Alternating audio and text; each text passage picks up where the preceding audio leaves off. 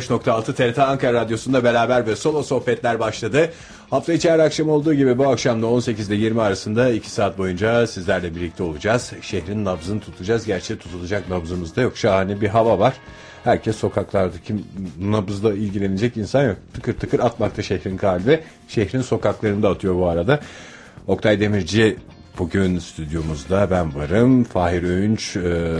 Ben yine dün sen yoktun programda. Hı hı. Seni aradığım gibi stüdyoda küçük bir arama yapmak istiyorum müsaade edersen. Nasıl? Beni dün aradın yani mı? Yani dün senin geleceğini umduk biz son dakikaya kadar. Evet. Ve senin bize küçük bir sürpriz yapacağını düşünerek masaların altına falan baktık. Yayının başladıktan sonra ama. Yani yayınımız başladıktan sonra. Yani evet. Öncesinde hiç böyle yokmuşsun gibi davrandık. Ama maalesef. Birden çıkacak bir yerden çıkacak. Birden çıkacak falan diye. Öyle bir espri. Aynı şeyi bugün ben Fahir için düşünüyorum. Sanki şu o küçük masa var ya, o küçük masanın altında duruyormuş da merhaba falan diye çıkacakmış gibi geliyor bana. Şimdi bilmiyorum o durum nasıl olur. Çünkü biliyorsun ben 35 yaşından sonra şakacı bir adam olup çıktım. Evet. Sabahları siz programa başladıktan birkaç dakika sonra geldiğim için her seferinde stüdyoya bir şakayla girmem gerektiğini düşündüğümden bir takım hareketlere soyundum. O beni şakacı bir adam olarak yaptı. Dün hani stüdyoya girdiniz ben yokum. Masanın altına saklanmış olabilir düşüncesi mantıklı ama. Yani... Hayır, o kadar benim kadar şakacı değil. Onun da enerjisi yüksek ama öyle düşün. Evet, doğru. Yani herkesin ayrı özelliği. O zaman tavanda arayacaksın Fahir'i. Enerjisi yüksek. Masanın altına girmez. Biz bir masanın altına bakalım da. Tamam. Eğer yoksa hiç boşuna tartışmayalım. Fahir. Yok maalesef. Bugün de yine şaşırttınız beni. Yani aslında çıksanız belki bu kadar şaşırmam ama çıkmadığınız için. Dün mesela sen çıkmayınca da masanın altından çok şaşırmıştım. Şaşırdın da hayal kırıklığına uğradın mı? O masanın altında olmamı bekliyor muydun? Birazcık bekliyordum. Ne yalan söyleyeyim. Birazcık bekliyordum. Aslında... Ama birazcık. Hepimiz masanın altından bir anda çıkıp gelecek birinin varlığını hep beklemiyor muyuz? Hayat bu umutla devam etmiyor. Acaba masanın altından bugün çıkacak mı? Yoksa bugün de çıkmayacak mı diyerek geçmiyor mu günlerimiz? Çok doğru söyledin. Ayakta alkışlıyorum bu sözlerini. Kalkmadın ama. Öncelikle alkışlamadım da zaten. Öncelikle dinleyicilerimize tekrar bir iyi akşamlar diyelim. Fahir'in gösterisi için İstanbul'da olduğunu da duyuralım. Ve Fahir arkadaşımıza da başarılar diyelim.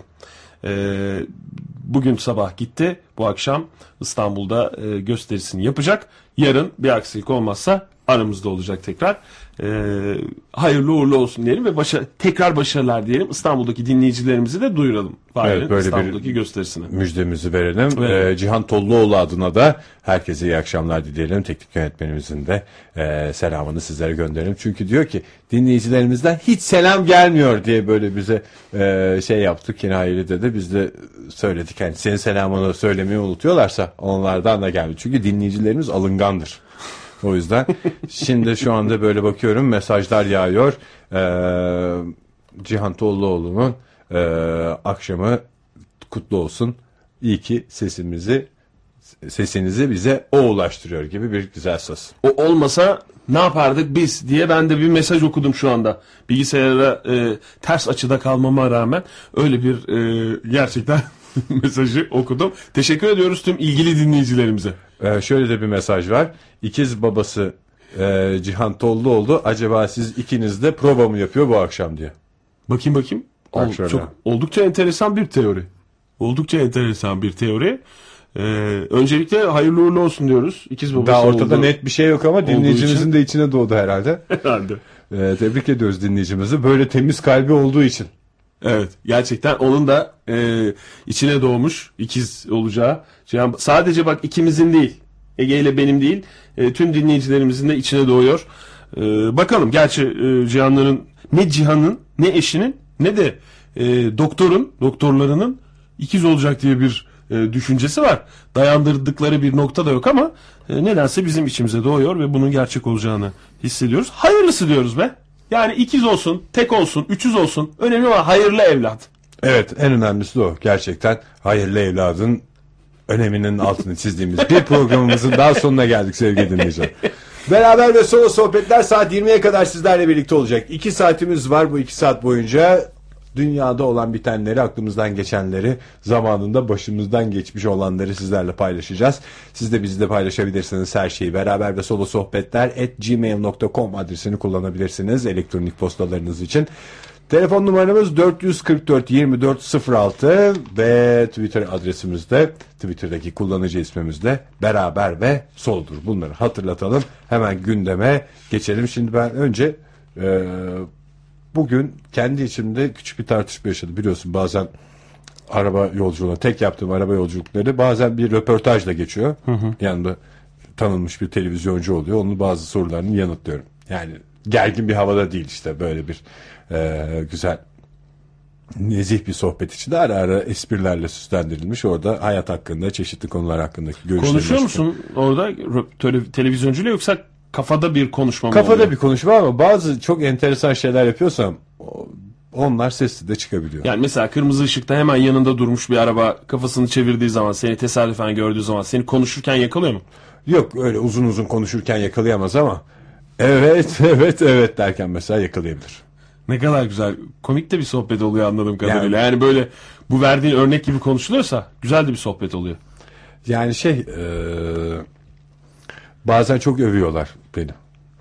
Yani o kafamdaki talk show'da. Yani şuradaki inanılmaz başarınızı olduğu gibi bu alana da taşımışsınız gibi bir söz oluyor. Diyelim mesela işte şeritte gidiyorum. Ondan sonra normalde şerit boş görünüyor ama ben nedense oradan yapıyorum, sol şeritten sağ şeride geçiyorum ve uzun vadede kararımın doğru olduğu ortaya çıkıyor. Ve hemen kafamdaki talk show'da Ege Bey sol şeritteyken bir anda herkesi şaşırtacak bir biçimde sağ şeride geçtiniz. En başta çok eleştirildiniz ama bugün dönüp de sizin sağ şeride geçmenizi eleştirenlere ne cevap vereceksiniz falan gibi bir şey diyor mesela. Evet diye böyle mesela bir cevap veriyorum.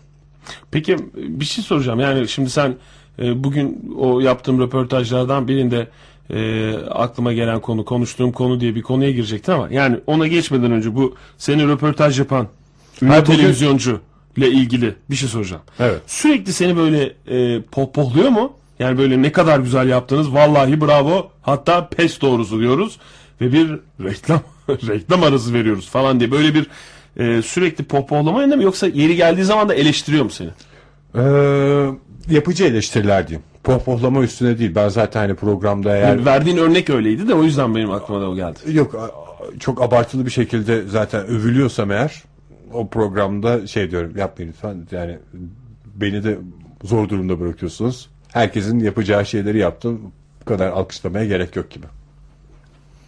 Mesela ama işte bu, normalde bu benim zihin talk show'um. Özellikle yaşadığım bir şey. Ya mutfaktayken, ortalığı toplarken falan da yaptığım bir şeydir. Onun dışında yani sadece o an için yaptığım şeyler konuşulmuyor tabii bu talk show'da. Yani aslında ben kim olduğunu da söyleyeyim mi? Yani çok olacak ama. Televizyoncu mu? Televizyoncu. Aslında gazeteci. Kim? Bir ipucu. Çok merak ettim. Hadi Milliyet gazetesinden.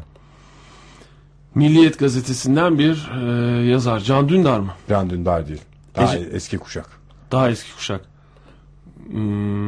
Televizyonda da böyle bir talk show yaptığını düşün.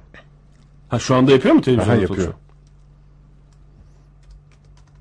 Allah Allah, kim ya televizyonda? Şimdi birden durdum. Televizyon girince Mehmet Tezkan Milliyet'te mi hala? Değil mi? Yok canım, yani böyle bir magazin sanatçı falan filan değişik. Ha, öyle bir. Hı-hı. Milliyet'ten. Ya bir kere bile benim demek ki konuk olduğum şu zihin talk show'larını seyretmemişsin. Güneş Civaoğlu. Sen yani bana şeffaf desene, şeffaf. Şeffaf, evet. Onu desene, şeffaf odada hemen... tek konuk olduğumu hayal ediyorum yollarda. Yalılarda değil, arabanda konuşuyoruz seninle. Yok, ben araba kullanırken o trafikten, her şeyden soyutlanıyorum. Sağda solda öndeki arabaları, her şeyi unutuyorum. Kendimi o yalıda, o şeffaf oda programında konukmuş gibi hissediyorum. Bu da beni zihinsel olarak rahatlatıyor. Çok kez kazayla burun buruna geldim bu hayaller yüzünden. Güzel ama güzel bir seçim. Teşekkür ediyorum. İyi bir seçim. Her şeyden önce Güneş Civaoğlu da çok önemli bir duayen ve senin arabanın sağ koltuğuna da çok yakışan bir isim bence. Çok. Niyeyse. Çok yani diye mesela döndüğünü. Egeciğim peki Nasıl oluyor yani? Sol şeritten sağ şeride nasıl falan diye böyle konuşmalarını gerçekten arabanda ben duyuyorum. Yakışan da bir isim. Sana da yakışan bir isim Güneş Civaoğlu. Evet ama yani, nedense işte ne bileyim hani Okan Bayülgen beyaz falan değil. Böyle hani daha böyle şey coşkulu programlar değil de sakin bir programı tercih ediyorum arabada. Ama hayalimde daha doğrusu. Şarkı falan söyletiyor mesela Güneş Civaoğlu programında. Ünlülerin bilinmeyen yönleri. Tabii. Falan. Mesela sana da yaptırıyorum öyle bir şey. Bunları da şey yap. Gündemini al. Arabanın sağ tarafında otururken. Sadece oturarak senin istediğin soruları sormasın yani. Ya her şey yapılıyor işte. Mesela mutfakta bir şey yaparken o programa konuksam bir şeyin inceliğinden bahsediyorum. Ben çorbalara işimden gizli olarak bir tane de bulyon atıyorum. Bu da lezzetini katlıyor. Aman ha söylemeyin. Falan. Rahatsız edici mi, korkutucu bir şey mi? Ya bence yani senin açından bence faydalı bir şey. Öncelikle onu söyleyeyim.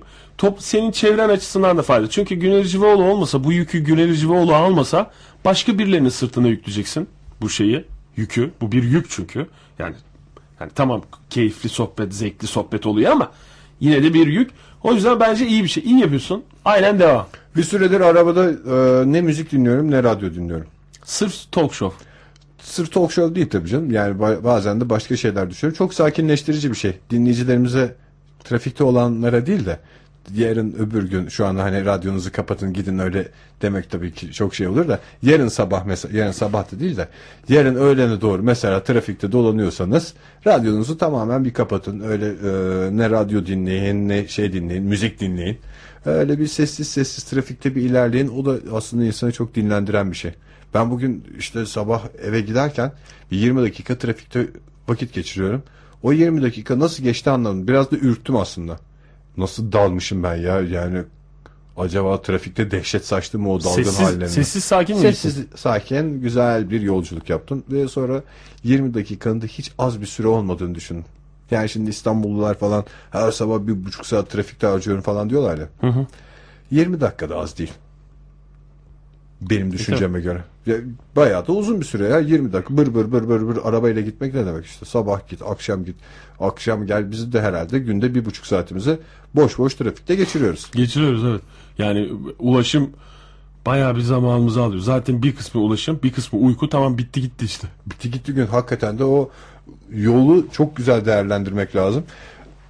O yüzden bazen böyle bir düşünme, sessiz kalma, kafa dinleme imkanı olarak da belki bazıları şaşıracaktır ama trafik çok dinlendirici olabiliyor.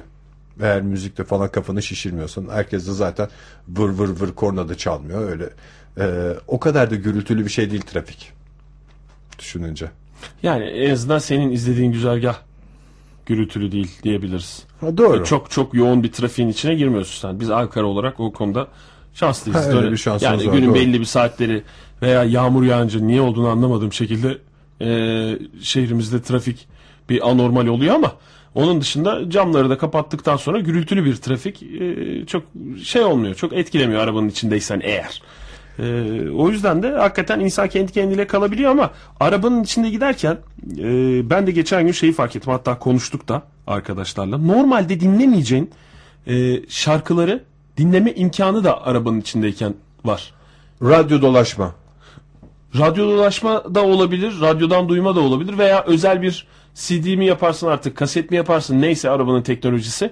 Böyle özel bir şey yapıp bir toplama, kendi şahsına ait bir CD yapıp onu dinleyebilirsin. Başka evde de gidip koyup müzik setine veya işte CD çalıcı, oynatıcı gidip de dinlemezsin ama.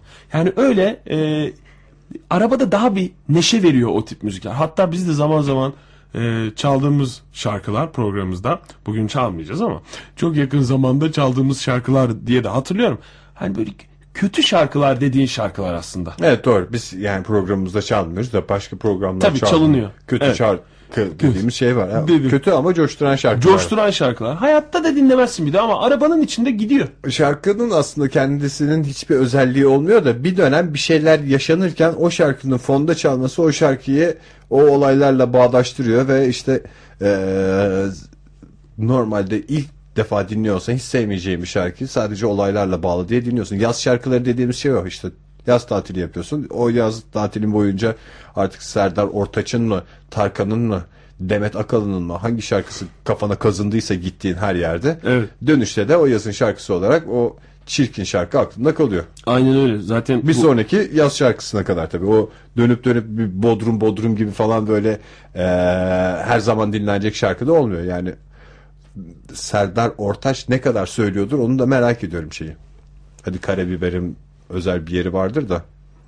Ha, eski şarkılarını mı? Eski şarkısını ne kadar söylüyordur? Eski şarkıların sözlerini unutuyor mudur acaba Serdar Ortaç? Çünkü Serdar Ortaç'ın şarkı sözleri zor ya. Zor. Kendisi yazıyor ama kendisi yazdığı için belki unutmuyordur. Hatta belki de atalım unutmuyordur diye düşünüyorum ama. Yo, unutabilir canım. Unutuyor mu? Normal. Masalalan sonu kaç defa unuturken yakaladık ya sahnede. Uzun şimdi sözler ikisi oluyor. Aynı kategoride sanatçılar olmadığı için. Ama yani şarkıda bahsettiğiniz şarkıda Ali Desidero.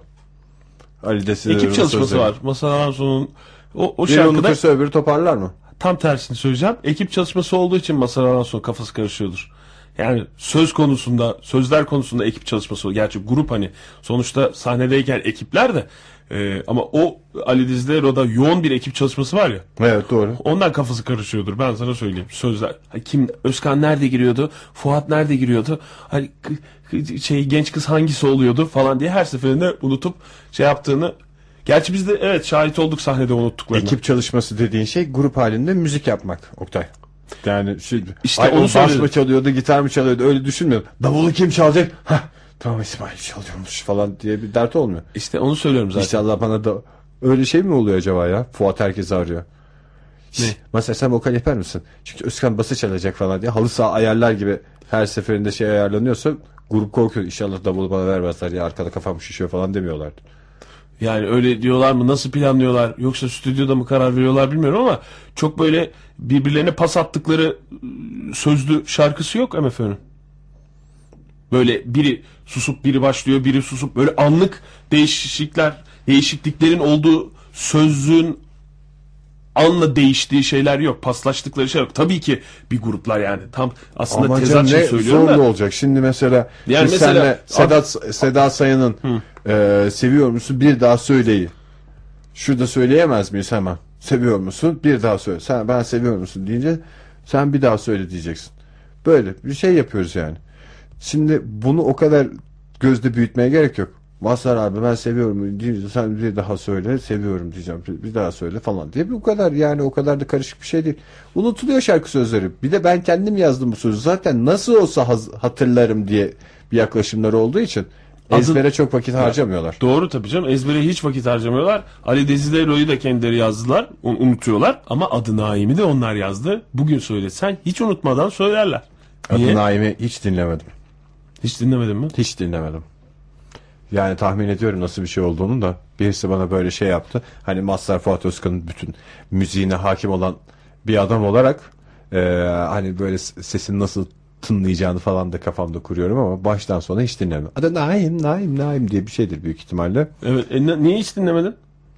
Gerek kalmadı yani, onlar da söylememeyi tercih ettiler. Herhangi bir albüme koymadılar. Unutulsun istediler anladığımız kadarıyla, biz de gerekeni yaptık.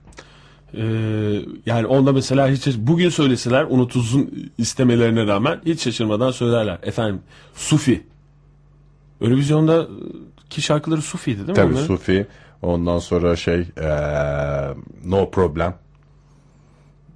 No Problem. Diday. Ele Güne karşı. Adı Naim. Ele Güne karşı. Adı Naim de Eurovizyon. Doğru, evet. Tamam. Hı-hı.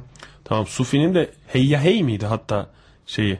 Sufi'yi anlamadıkları için Heyya Hey diye şey yaptıklarını geçen gün yine TRT Müzik'te izledim de Bülent Özveren'den görüş alıyorlardı böyle bir Eurovizyon tarihi diye. Yavaş yavaş artık bizim de konuşmaya başlamamız lazım Eurovizyon'u. Evet, hakikaten konuşalım ya. Yani ben geçen gün bir gazetede şey okudum da, geleneksel Eurovizyon şarkısı eleştirme günleri başladı diye bir başlık altında çeşitli sanatçılardan, müzik dünyasındaki önemli isimlerden yorumlar alıyorlardı. Herkes tabii kendi kafasına göre bir şeyler söylüyor. Şimdi şarkının da son hali olmadığını biliyoruz. Böyle ufak tefek oynamalar olacaktır, bir şeyler olacaktır kostümlerle ilgili.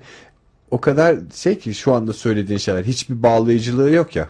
Hemen değiştirirler. Tabii ki bu şarkıyla başarılı olmanın imkanı yok diyen adam kostümlerin görselliği, o gecenin havası olumlu yönde etkilediler. Ama hala şarkıda bir numara olmadığını düşünüyorum falan dersin. Şarkı mükemmel, bir numarayız diyen adam işte o gecenin sonucuna göre diğer ülkelerin puan oyunları falan filan diye. Yani böyle şeyi var, çok rahat. E ne zaman konuşabileceğiz o zaman? Her zaman konuşuruz, onu diyorum işte. Ama değişir. Yok, hiçbir şeye temelli konuşmamıza gerek yok. Yani istediğimiz gibi atıp tutabiliriz. O Eurovision şarkısının millete öyle bir şeyi var. Güzelliği var. Tabii Hollanda'da yaşayan işçilerimizi ve oradaki Türk vatandaşlarımızı hesaba katmamıştık. Her konuyu konuşabilirsin. Ya her şey bir şekilde Eurovision şarkısıyla beraber biz yakın zamana kadar uluslararası ilişkileri Eurovision'la yürütüyorduk ki hala öyle bir şeyimiz var bizim, değil mi? O yönü de var. Var. Yani işte Güney Kıbrıs'a belli bir puan, Yunanistan'a belli bir puan, Ermenistan'a belli bir puan, hemen arkasında Azerbaycan'a belli bir puan falan, hı-hı, filan, böyle bir zaten sabit puanlarımız var. O yüzden de şeyi de bıraktık ülke olarak. Onlar aralarında. Gerçi o en son dağılmış Rus ülkeleri biraz şey yaptılar yani. Suyunu çıkardılar işin. Tabii canım. Onlar bir Eurovision'a tam oturmuş bazı dengeler vardı. O oturmuş dengelerin arasında bir takım numaralar yapılıyordu. Şimdi bu eski öncesinde ve sonrasında çok sohbet kaldırıyor. Bir şeyin adı sohbet kaldırıyor olması lazım. Mesela sohbet kaldırıyor mu? Yani futbol konusunda mesela programlar oluyor. Böyle bir sektör var. Daha doğrusu futbol endüstrisinin içinde medya ayağı diye bir şey var ya. Böyle, hı-hı, işte futbol üzerine konuşan bir takım adamlar var. Bundan para kazanıyorlar. Sonrasında, öncesinde, anında, o sırada falan. Ama Eurovision'da öyle bir şey yok. Mesela Eurovision için programlar yapılsa kötü mü olur? Ülkemizde de olsa mesela. Eurovision'a hazırlık. Eurovision diye. her hafta olsaydı belki olurdu ya. Her hafta şarkı, evet, yarışması olsa sektörü doğardı. Yani Attila Şeref Tuğ falan yazardı bir yerlerde eski Eurovisioncular olarak. Yani Bülent Özveren mesela o konunun en usta kalemi olurdu, en pahalı kalemi olurdu gibi düşünüyorum da, işte böyle masa üstünde üçlü adamlar olarak programlar var ya, pazartesi akşamları, pazar akşamları izlediğimiz. Öyle Eurovision programları işte. Kaç dakika sürüyor Eurovision? Mesela 1,5 saatse 1,5 saat değildir herhalde. 2 saatse 121. dakika. 12 puan. 12'ye doğru. Bir sürü şey çıkar. Önelemeler falan diye böyle değişik değişik program isimleriyle izlerdik. Seyircinin önemi mesela. O zaman işte ülke sayısı falan sabitlenirdi. Mesela bazen işte 24 oluyor, bazen 18 olduğunu hatırlıyorum. İşte 36, bilmiyorum 36 oldu mu veya başka bir şey oldu mu veya şu andaki ülke sayısını da bilmiyorum ama 12. adam diye bir şey var ya. Hı hı. Tribünlerdeki adam. Seyirci de mesela 24 ülke varsa 25. yarışmacılar falan diye mesela. O tip şimdi o tip tabirler yok. Ama Eurovision'la futbolun arasında kendi terminolojisi yok yani Eurovision'un. Yok tabii. Ya değişiyor, çok şey değişiyor. İşte playback geldi mesela son zamanlarda. Öncesinde hakikaten orada dev gibi bir orkestra oluyordu. Bütün şarkılar o orkestradan, yani orkestra bu şarkıda çalmasak olmaz mı? Yok, siz de çalacaksınız. Herkes ona göre şarkıyı düzenliyordu falan, böyle bir şef görüyorduk, bir coşku görüyorduk. Hani o da olmadı. Yani şef saati, evet, falan gibi böyle bir program.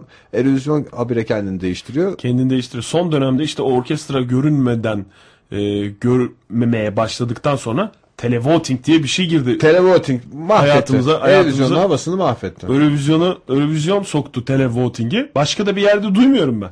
Nisan ayında, Mayıs ayında duyuyorum bol bol. Televoting diye. Ondan sonra ne olduğunu da bilmiyorum. Telex tipi bir şey herhalde. Bundan birkaç sene sonra da hatırlayacağız ve neydi ya televoting? İşte ne olduğunu da sorgulamadık ama bir dönem hayatımızda çok merkezdeydi. Televoting işte şey, cep telefonlarından çok güzel, çok birkaç kontör harcıyorsun ama çok güzel ortama katılmış oluyorsun falan. Bir de herkes kendi ülkesini kullanamıyor gibi böyle bir garip şey var. Halbuki öyle öbür türlü olsa. Herkes kendi ülkesini kullansa mı? Güzel para kaldırılır yani o işten. Bir de hangi ülke ne kadar bu işlere meraklı o ortaya çıkar. İnsan böyle bir düşün, ne yapacağız ya falan. Ülkemiz bizi pek desteklemiyor. Çünkü şey vardı ya, evet, ne derler, Eurovision'a eski ilgi yok. Oradan ortaya çıkardı hangi ülke ne kadar oy kullanmış şarkısına. Şimdi dikkat ettiyseniz sevgili dinleyiciler, şu dakikaya kadar şarkıyla ilgili hiçbir şey söylemedik. Çünkü olay zaten şarkıyla ilgili değil. Şovla ilgili. Genel konuşmayla ilgili yani. Bir şey üstüne konuşmak. Eurovision'un futboldan en büyük farkı, şarkıları birbirlerine karşı söylemiyorlar ya. Evet. Yani o hani spor, müsabaka ruhu biraz orada var. Bana karşı şarkı söyleme. Yani mesela koşu aynı anda yapılan bir şey. Ama yüksek atlama falan filan, mesela birinin yaptığının üstüne atlamaya çalışıyorsun. Ondan sonra işte çekiç atma, cirit atma falan, böyle eş zamanlı olması heyecanı çok arttıran avantajlı bir şey. Bir şey. Mesela doğru söylüyorsun. 100 metre işte yarışmalarında üzerine saatlerce konuşulur. Ne bileyim, sadece 100 metre olmasına gerek yok. 100 metrenin başka avantajları da var da 5000 metre üzerine de konuşulur mesela saatlerce. Ama yani cirit atmada, uzun çok atlamada, güzel atıyor. Sırıkla atlamada. Bu o kadar güzel atamıyor. Yani halterde bile biraz şey yapmışlar ya, 3 deneme aralarda şey oluyor. Evet, dönüşümlü geliyorlar. Dönüşümlü geliyorlar çünkü şey. Gerçi diğerlerinde de öyle. Canım. Bir daha deneyeceğim. Bir daha de hani o sırf o heyecanı biraz sürdürmek için o onu yaptı, onun cevabı olacak mı falan gibi böyle bir satranç oyununa çevirmeye çalışmışlar. Eurovizyonu ne zaman izleyeceğiz? Televizyonu tarihi belli. Galiba bu sene Nisan sonunda. Nisan sonu Haziran başı gibi düşündükler. Nisan sonu diye biliyorum ben ama 20 Nisanlar mı? Ona bir bakarız teneffüsümüzde. Sonra doğrusunu da söyleriz ama o zaman izleyeceğiz. Ya ben çok seviyorum. Birkaç senedir hani geçen sene siz evinizi organizasyon haline getirdiniz. Evet, organizasyon haline getirdik. Sizin evin havası öyle. Her şeyi bir organizasyon havasına getiriyoruz. Zaten organize olmayı bekleyen bir küme insan yaşıyor sizin evde de ondan. Yani tabii kimseyi zorlamıyor ama heyecan duyuyor insanlar bundan. Heyecan duyulur canım, organizasyon olsun da heyecan olur. Yani Eurovizyon'u organize edenler, yani Ebu'dan bahsediyorum. Ne düşünüyor? Bu işte bir coşku getirsin dünyada. Bir işte ülkelerde bir ilgi olsun. İşte şarkılar söylensin, eğlensin insanlar. Tam onun, yani o istenilen şeyi biz yapıyoruz. Hakkını veriyoruz gerçekten. O yüzden o güne yönelik bakalım bu sene kimde toplanılacak bilmiyorum. Her sene birinde toplanılıyor. Geleneksel Eurovizyon geceleri için artık kestaneler patlatılıyor. Mevsim uygun olmasa da kestane o kadar güzel oluyor ki Eurovizyon gecesinde. Yani mesela Eurovizyon'un şeyi belli midir? Yani yılbaşının mesela şeyi vardır ya, ton balası vardır. Ondan sonra bir kestanesi vardır falan filan, böyle bir mısır patlatılır falan gibi şeyler vardır. Geleneksel. Mısır, meyve, öyle bir şey yok. Eurovizyon'un kendi şeyi yok değil mi? Yok. Aslında yok. Nisan'la beraber mesela Eurovizyon gecesi 1 kilo erik biter adam başı falan gibi bir şey olabilir. Denk gelir mi erik? Çıkar mı erik? Denk gelir tabii canım. Yavaş yavaş hayatımıza girmeye başladı zaten. Birazcık çilek girdi mesela. Çilek girdi, güzel de mis gibi kokuyor vallahi. 1,5 liraya ben çilek duydum kilosu. Böyle, süpermiş. Böyle çilekler yürüyorlarmış. 1,5 lira. Çilekten sonra değil mi hemen erik? Yani yakın, ki ya. yakın zaman, yakındır yani. Şarkı dilim oldu. Onu söyleyeyim, yakındır. O yüzden önemli olan ikramdır, şeydir diyerek Eurovizyon kemikleşmiş bir şey olmasa da Eurovizyon zaten başlı başına bir şey, puanlama mesela sırasında hiç konuşulmaz. Hiç konuşulmaz. Mesela çocukken nasıl Eurovizyon falan mı oldu? Tabii evet. Bunlar niye bizde az var? Falan. Belli kuralları vardır. Mesela herkes küçük notlar alır şarkılar sırasında.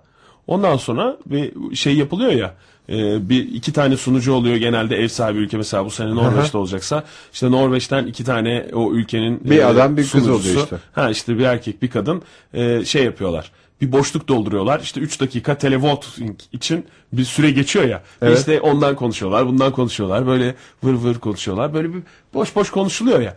Tam o sırada bizim evde de veya artık nerede yapılacaksa o sırada puanlar toplanıyor. Herkes önündeki kartlardaki, kağıtlardaki şeyleri topluyor. En son bir sonuç veriyor sana. Yani herkesin bir şeyi oluyor. Aynı geleneksel Eurovision'da yapılan şey bu. Aynı şey Oscar törenleri içinde yapılır.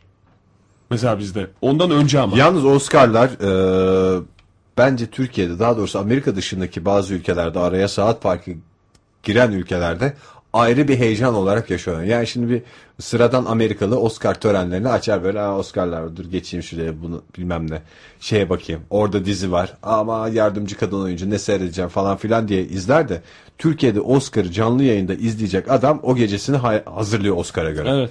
O gerçekten ayrı bir coşku. Yani çok böyle kitlesel bir coşku değil tabii de. Yani mesela işte ne zaman, pazar günü mü Fenerbahçe Galatasaray maçı?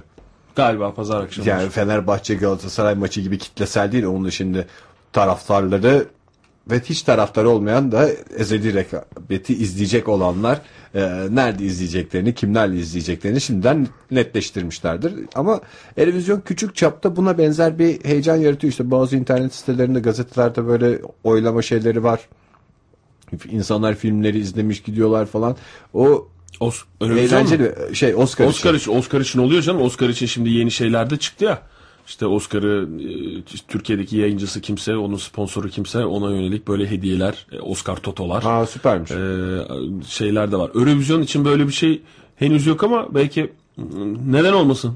Belki yani TRT'de yayınlanıyor zaten. Öyle bir hani bilen olursa şu kim birinci olacak veya ilk üç, işte şu hediyeler, bu hediyeler diyerek katılım da artar. Böyle ilgi de artar.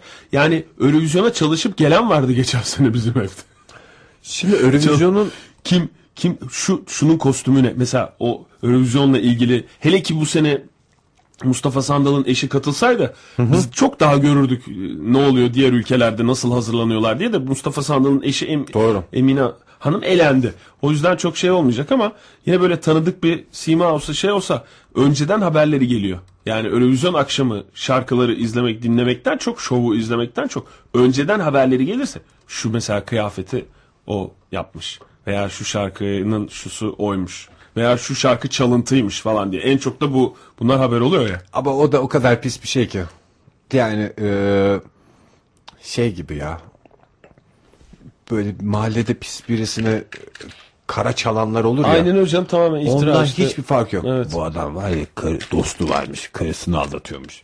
Rüşvetçiymiş bu ya. Bütün daire bunu konuşuyor falan demekten hiç fark yok. Şarkı çalıntı diyorlar deyip çekilebilirsin yani. Olabilir ya vallahi, çünkü bana bile tanıdık geldi falan diyor. Onu zaten hiç en saf müzisyeni, en bu konuda dürüst müzisyeni bile töhmet altında bırakmak mümkün. Şey diyen, şey demek de zor ya.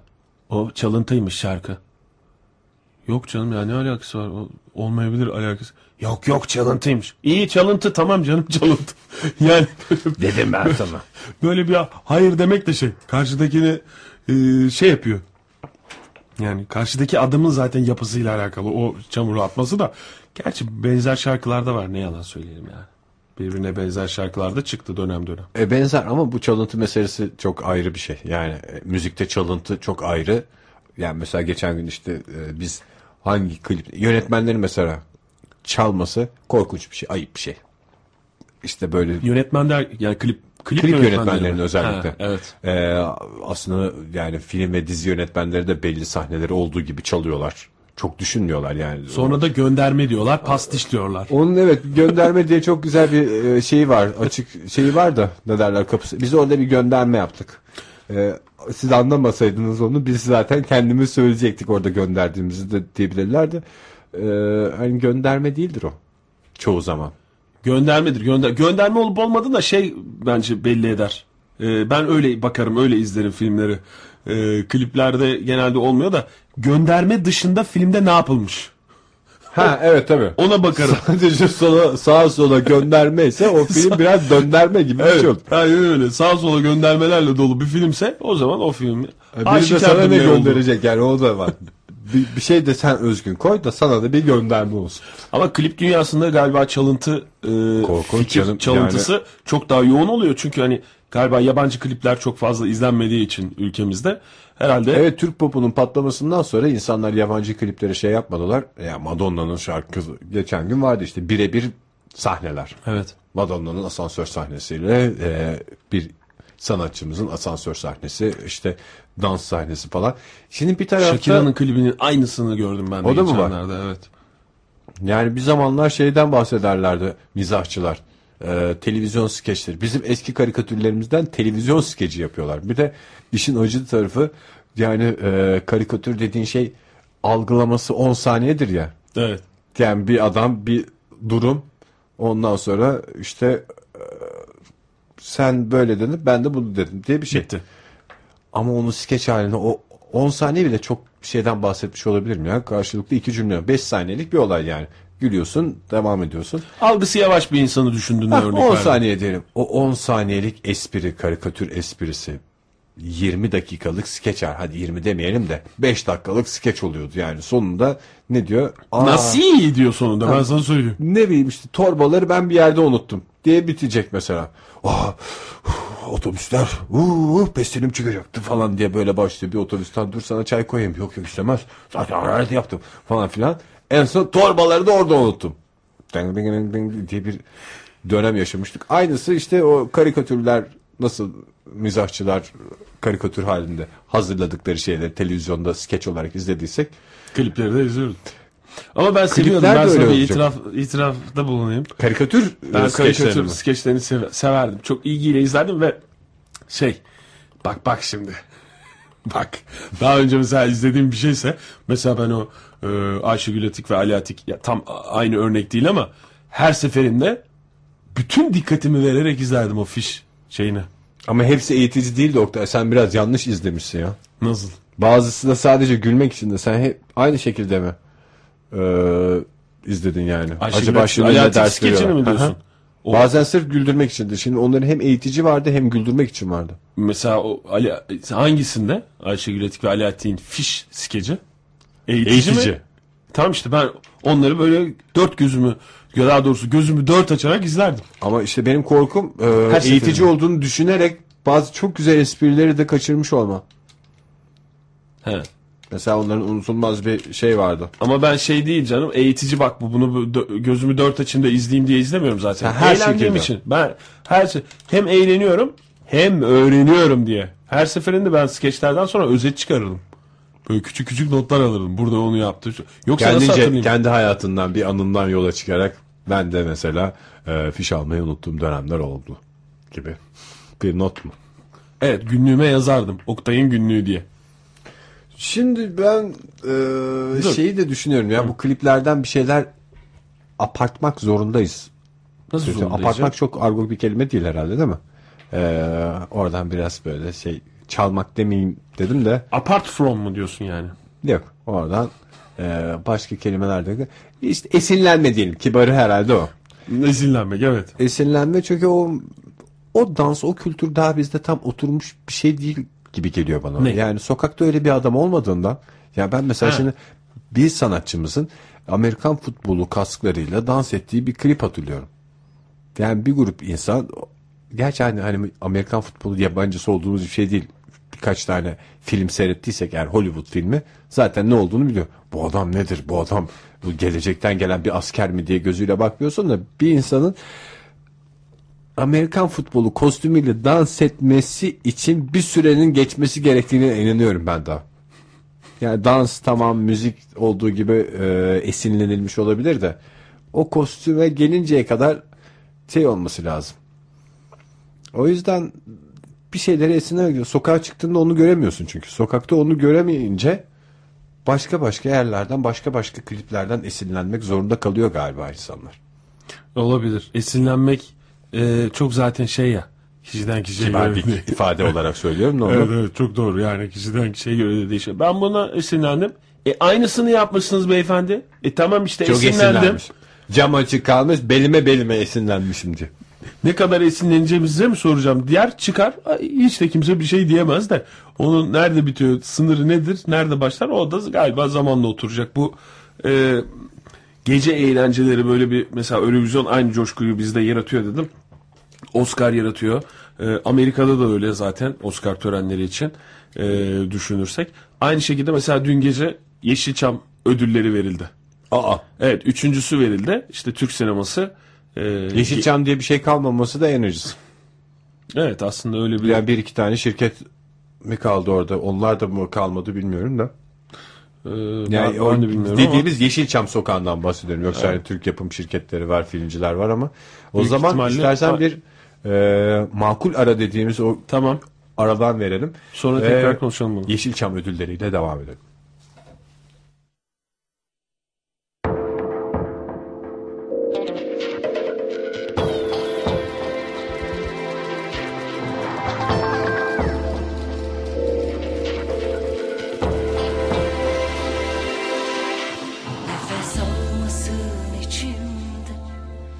Uzak olmasın tenimden, sarsılmasın, kaybolmasın toz pembe gülüşüm.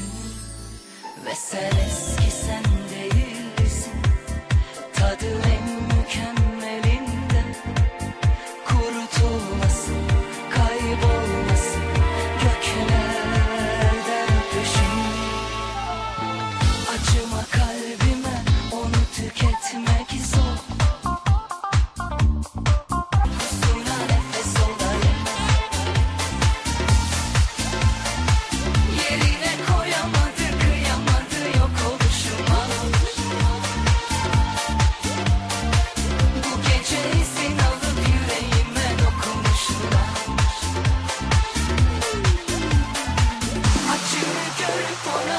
Düşüme esir olayım.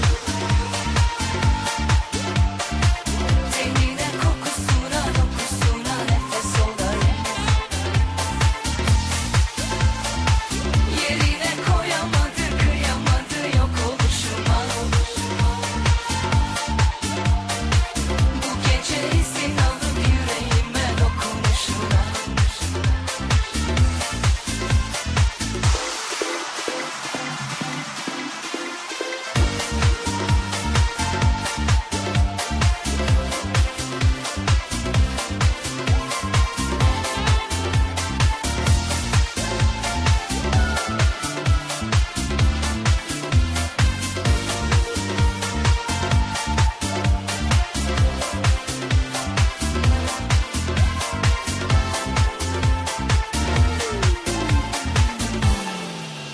Ve sen eski sen değilsin, tadı en mükemmelinde. Kurutulmasın, kaybolmasın, göklerden düşün. Acıma kalbime, onu tüketmek zor. Bu gece aldığım tadı yok etmek zor. Acıma kalbime, onu tüketmek zor. Bu gece aldığım tadı yok etmek zor. Açını görüp ona gülüşüne esir olayım. Tenine kokusuna dokusuna nefes olayım. Yerine koyamadı kıyamadı yok oluşuma.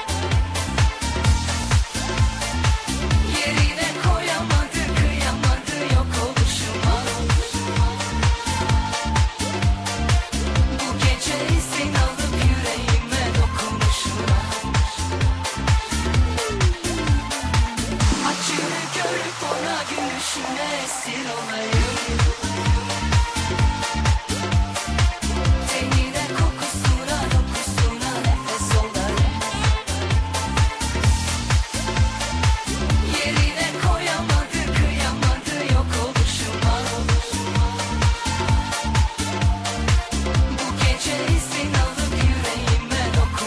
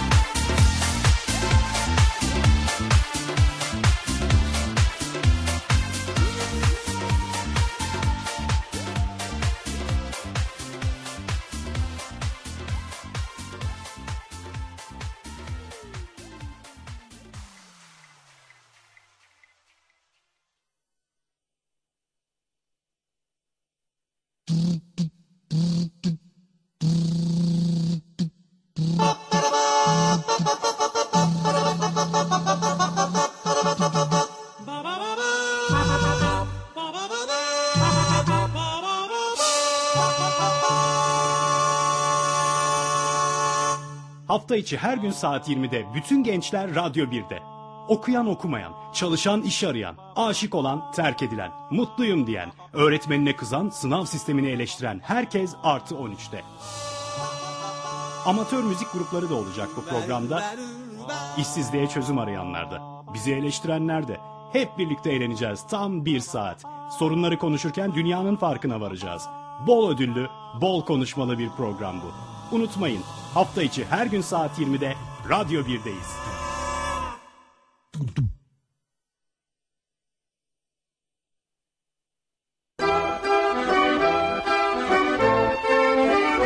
Bugün mikrofonlarımızı Cumhuriyet döneminde sahneye çıkan... Tanıdınız mı programının sanatçısı? Soldan aziz nesine insanlığı güldürürken düşünülen. Kıymetli misafirlerimiz, bu programımızın şeref misafiri, kıymetli bestekar ve orkestra şefi Cemal Reşit Rey'dir. Kendisini mikrofonumuza davet ediyoruz.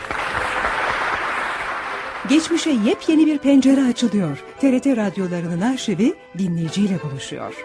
Eski ses kayıtları ve radyo programları nostalji kuşağında. Nostalji Kuşağı, pazartesi, salı ve perşembe 21.30'da Radyo 1'de.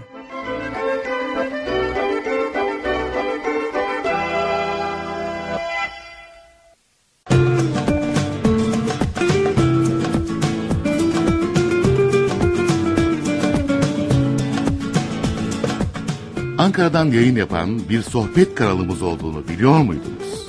Ankara'da FM 105.6 frekansında sizlerleyiz. TRT Ankara Radyosu, kentin sesi, Ankara'nın nefesi. Ankara dışından da Ankara'yı ve hayatı dinlemek isterseniz trt.net.tr internet adresimizden sesimizi duyabilirsiniz. Hepinizi bekliyoruz.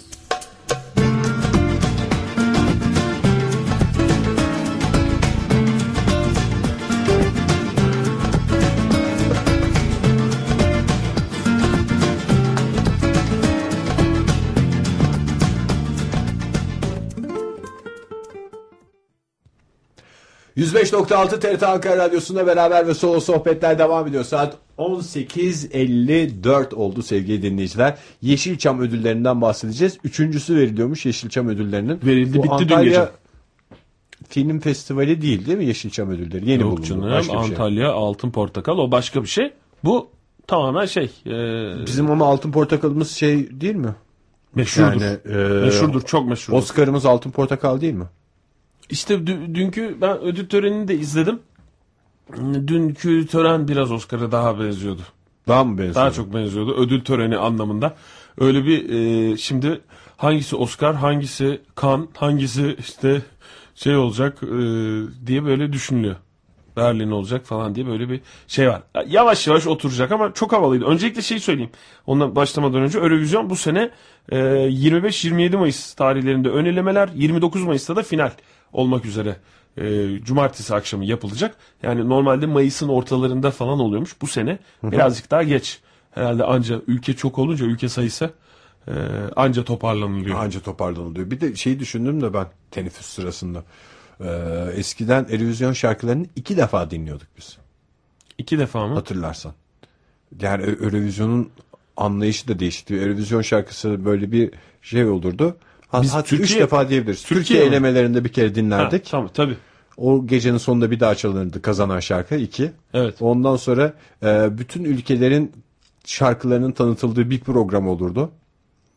Evet. Yarışmadan önce. Tamam. Ondan sonra da yarışmada dinlerdik şarkıyı. Şimdi her ülkenin, yani o zaman da ben hani radyoların, daha doğrusu başka meslekte var mıdır böyle bir şey bilmiyorum da DJ'ler, profesyonel DJ'ler yapıyordur. Mesela radyonun müzik toplantılarına girdiğimizde bir hafta mesela işte yeni şarkılar gelmiş, hangileri güzel falan diye işte CD'lerin başına oturduğumuzda bir oturuşta 30-40 şarkı dinlediğimiz zamanları hatırlıyorum.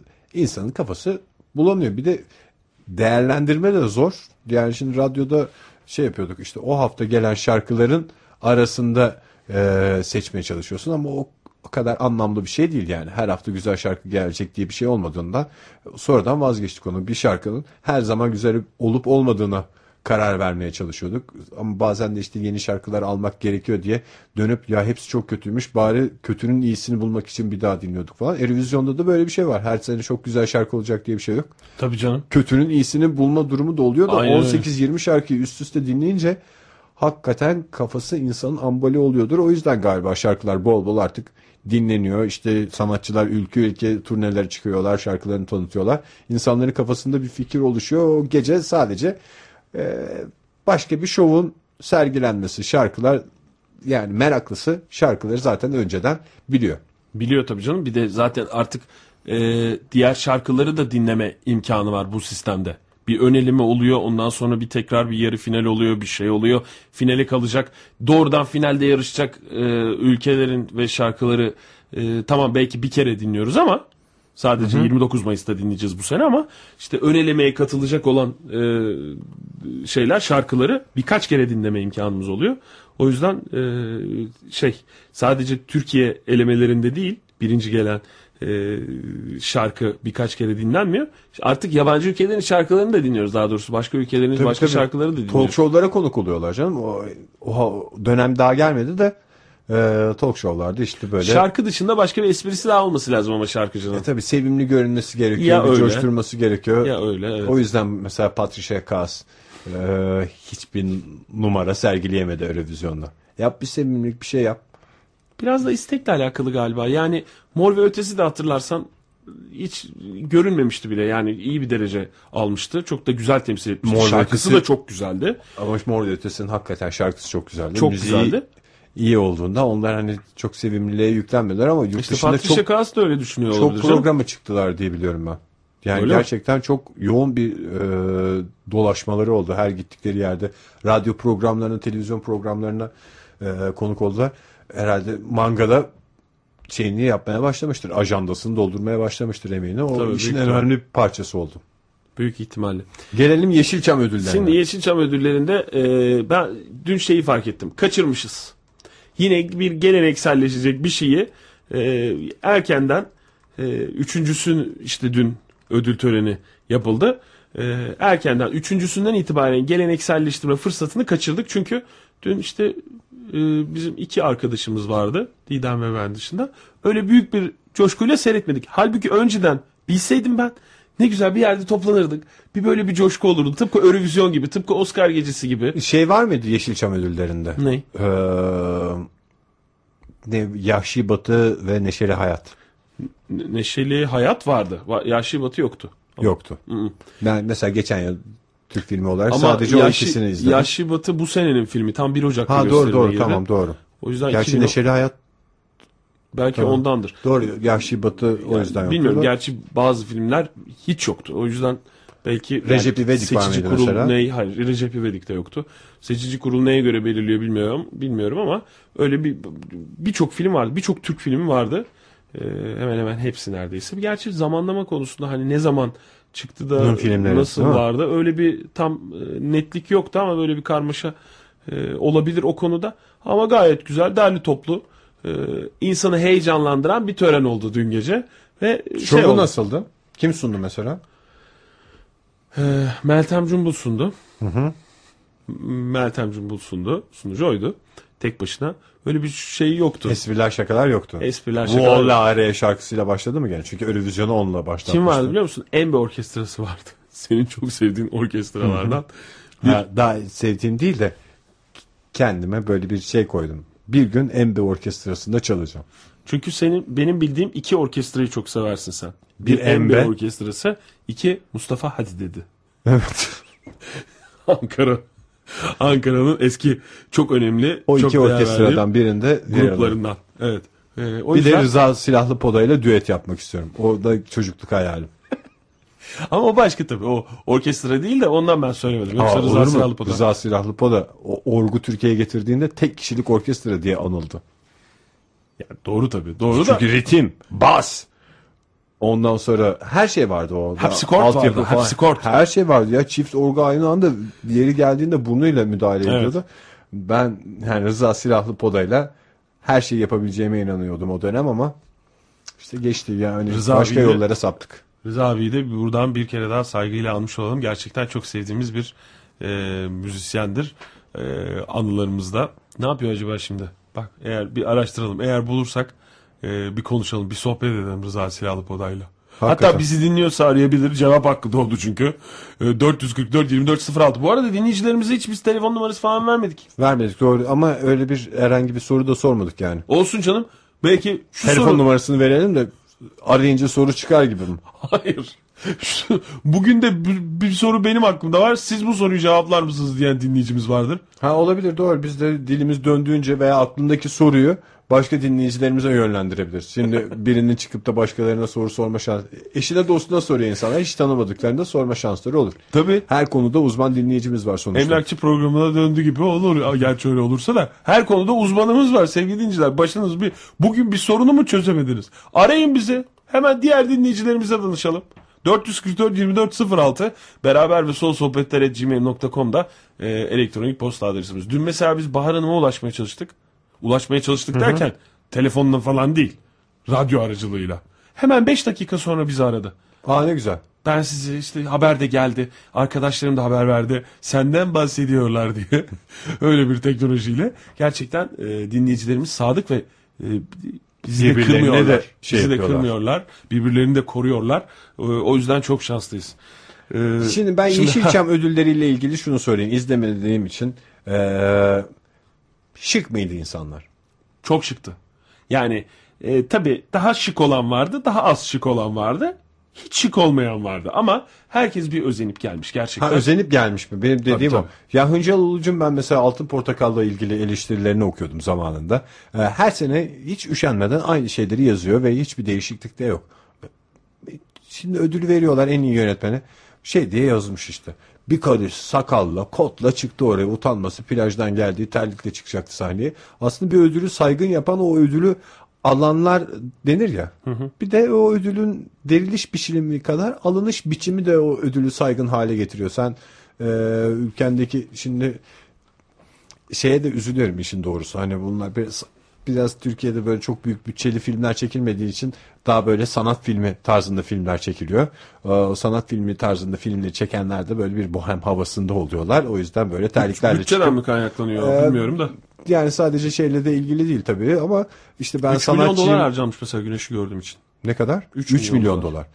Ama 3 milyon dolar harcayan smokinle gider de. İşte ne bileyim, biz bu filmi dijital kamerayla çektik. Daha sonra yaktık ve öyle şey yaptık diyen böyle bir şeyler var ya, daha dogma tarzı falan filan. Evet. Geçtiğimiz yılda 3000 kişinin seyrettiği bir film bir dolu bir ödül almıştı. Türk filmi mi? Hı, el kamerasıyla falan çekilmişti. Aa, bilmiyorum. Bilmiyor zaten kimse de. Öyle bir özelliği de var filmin. Hayır canım, izlememiş olabiliriz de biliriz yine.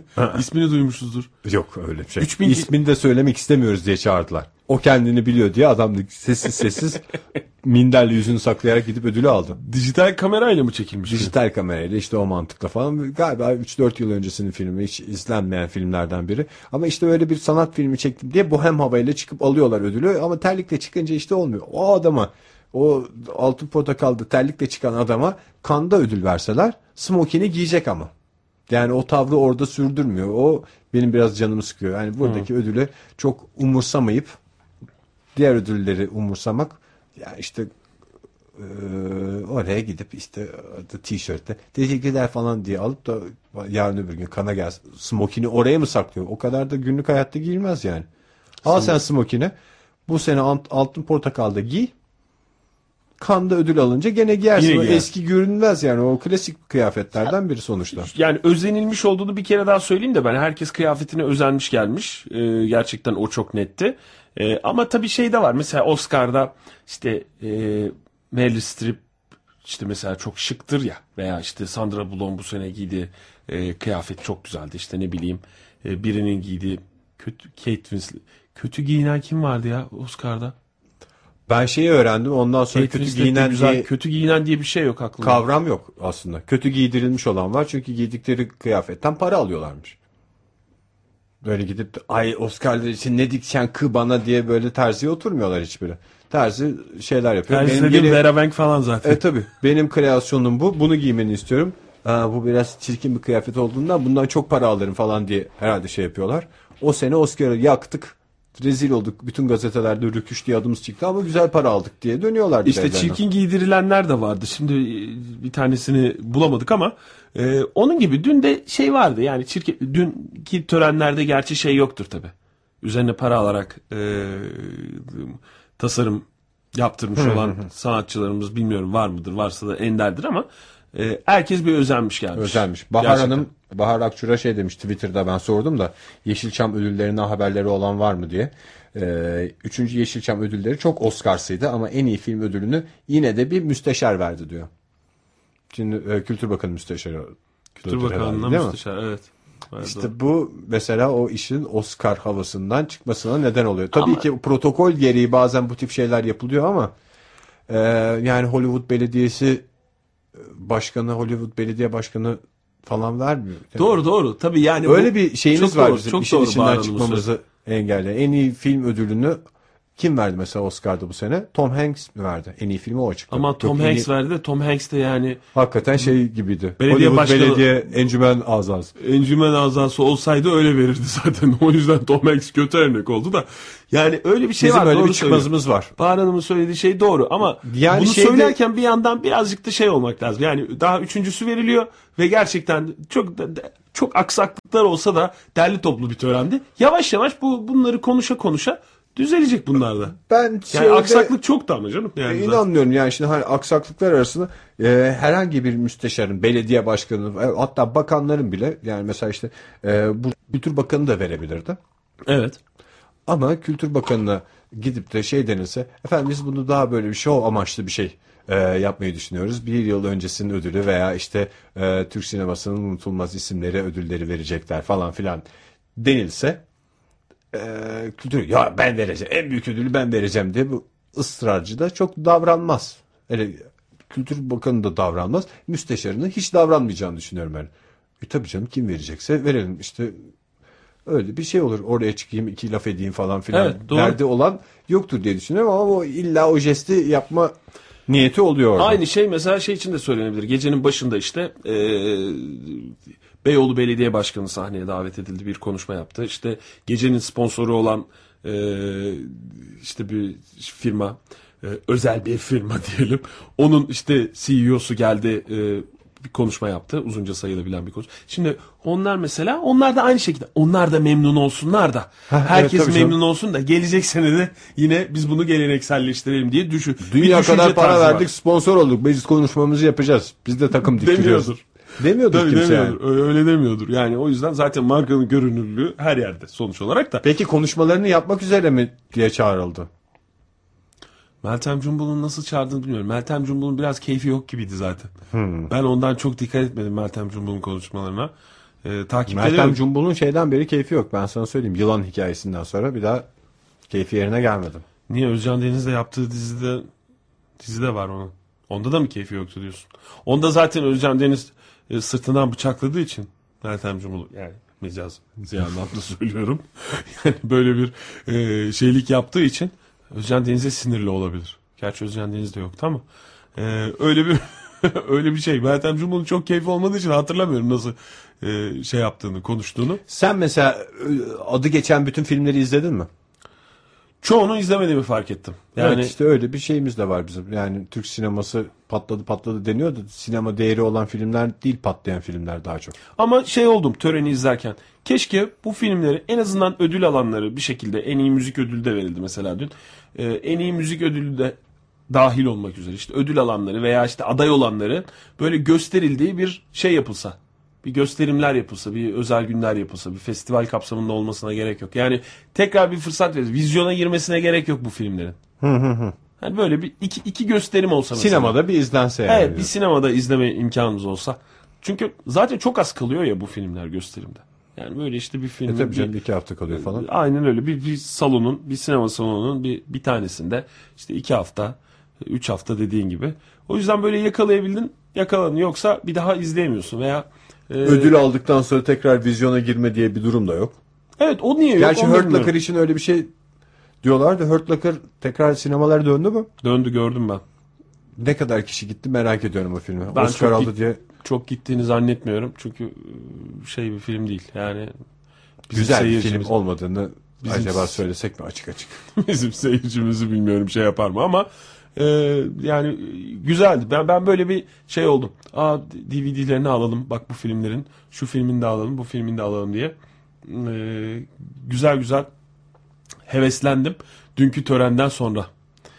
O yüzden bu tip hevesleri yarattığına göre de zaten başarılı bence, amacına ulaşmış en azından. Gerçi hani ödül töreninin kendisinin güzel olması, Oscar'lar bile çok eleştiriliyor. Bizim dikkat edecek yolumuz var ama bazı şeylerden, pürüzlerden kurtulunmuş olduğunu ben görüyorum. Mesela kılık kıyafete özeniliyorsa hakikaten harika bir şey. Yetkin Bey hattımızdaymış. Yetkin Bey iyi akşamlar. İyi akşamlar. Hoş geldiniz yayınımıza. Neredesiniz şu anda? Hoş bulduk. Evimdeyim. Evinizdesiniz. Eviniz güzel eviniz. Dışarıda mıydınız gün boyunca? Dışarıda sayılırdım, evet. Ne yaptınız bugün? Hava dershane, da güzeldi. Hava güzeldi tabii ama dershane varken pek bir şey yapılmıyor. Ha, siz üniversiteye hazırlanıyorsunuz. Evet. Ay çok az kaldı değil mi Yetkin Bey? Çok az kaldı ya. Valla bana da geldi sınav kartım. Geldi mi? Nerede giriyorsunuz? Sınava giriş kartım geldi. Balgat'ta bir okulda giriyorum. Ben Sincan'da giriyorum. Sincan, siz nerede oturuyorsunuz? Eryaman'da oturuyorum ben. Yani yakın mı gireceğiniz okul? Bilmiyorum ki okulun yerini. Yani hiç gitmedim o tarafa. Ben de bilmiyorum da Balgat deyince işte çok uzak değil bize diye. Yani bizimki de çok uzak olmadığı söyleniyor. Umudum var. İyi bakalım. Sınav kartınızda güzel çıkmış mısınız fotoğrafta? Yani böyle çok artist çıkmışım ya. Ben de öyle durmaya çalıştım ama bir çirkin çıkmışım ben fotoğrafta. Siz fotoğrafları görmüyor musunuz sınav kartına gelinceye kadar? Görüyoruz. Neden? Siz görmediniz mi? Bana göstermediler. Herhalde bir an önce gider misiniz demek için bana göstermediler de. Bir geldi kart, böyle bir şey oldum. Ay bu ne ya? Bu ben miyim ya? Bu, bir moralim bozuldu. Eğer sınava girerken karta bakıyorlarsa bir kere daha moralim bozulacak. Karta bakmıyorlarsa böyle... O zaman almayabilirler sizi. Yok canım, bana benziyor, ne yalan söyleyeyim. Ama çirkin çıkmışım yani, onu söylüyorum işte. Peki şimdi Oktay sen Yetkin Bey siz kaç yaşındasınız? 19. 19 yani şimdi Oktay sizden neredeyse bir 10 yıl önce sınava girmiş olduğundan daha tecrübeli gibi görünüyor ama aradan uzun yıllar geçtikten sonra siz daha donanımlı, daha böyle idmanlısınız bu konuda. Tavsiyeleriniz olacak mı birbirinize? Evet. Ben de tüm üniversiteye girenlere, hatta onların ailelerine de eğitici bir çalışma yapma fırsatı yakaladığımızı düşünüyorum. Şimdi öncelikle Yetkin Bey'e vereceğim ben sözü ama şunu da bilerek lütfen tavsiyelerini versin bana. Bir kere Ege'nin söylediği teveccühünüz Ege Bey diyorum size. Tecrübe değil, aymazlıktır benimkisi. 10 sene sonra tekrar sınava girmek. Yapılacak iş değil. Onu bir kenara koyarak önemli olan Yetkin Bey'in burada söyleyecektir. Çünkü ben artık gireli bilmem kaç zaman geçmiş üzerinden. Yetkin Bey sizin söyleyecekleriniz çok önemli. O yüzden sizi dinliyorum ben. Evet. Ne yapayım ben yani? Şimdi mesela bir deneme sınavı bulayım değil mi? Aklımda öyle bir şey var. Yani bu deneme sınavı setleri oluyor. Nereden bulacağım ben onu? Yani kitapçılarda falan var mı? Kitapçılarda kesinlikle bulursunuz bu tarz şeyleri. Yani her yayının hemen hemen deneme sınavı setleri oluyor. Tamam. Bunlardan alıp çözebilirsiniz mesela. Öyle çok büyük bir şey istemiyorum ama ben. 1-2 tane deneme kitapçığı yeter bana diye düşünüyorum. 2 tane, en fazla 3 tane. O da YGS. LYS düşünmüyor musun? LYS'yi YGS'ye girdikten sonra düşünmemeye karar vereceğim. Yani şu anda onu düşünmek istemiyorum. Çünkü dikkatim dağılıyor. Yani zaten 3 kuruşluk dikkatimiz var. Onu da LYS ne? LYS ikinci basamak. Senin anlayacağın şekilde söylersek. YGS hemen 10 Nisan'da olan. 10 Nisan mı 11 Nisan? 11 Nisan. 11 Nisan doğru, pazar günü. O yüzden önce birinci basamağı düşünüyorum. Siz nasıl hazırlanıyorsunuz mesela? Ne yapıyorsunuz? Dershanede 1. bölüm dersleri bitti tabii şimdi. Bu hafta. Evet. 1. bölüm ne demek? Çok özür dilerim. Temel sorular soracağım. Geçen sene de girdim şimdi ben sınava. Evet. Bu ilk YGS basamağına 1. bölüm demek kolay geliyor. He, tamam. O yüzden öyle oldu. Şimdi 1. sınava girmeden, YGS'ye girmeden 2. sınava mı hazırlanıyorsunuz? Hayır canım, YGS bitti şimdi. YGS'yi bitirdik konularını. Kampa gireceğiz 2 hafta.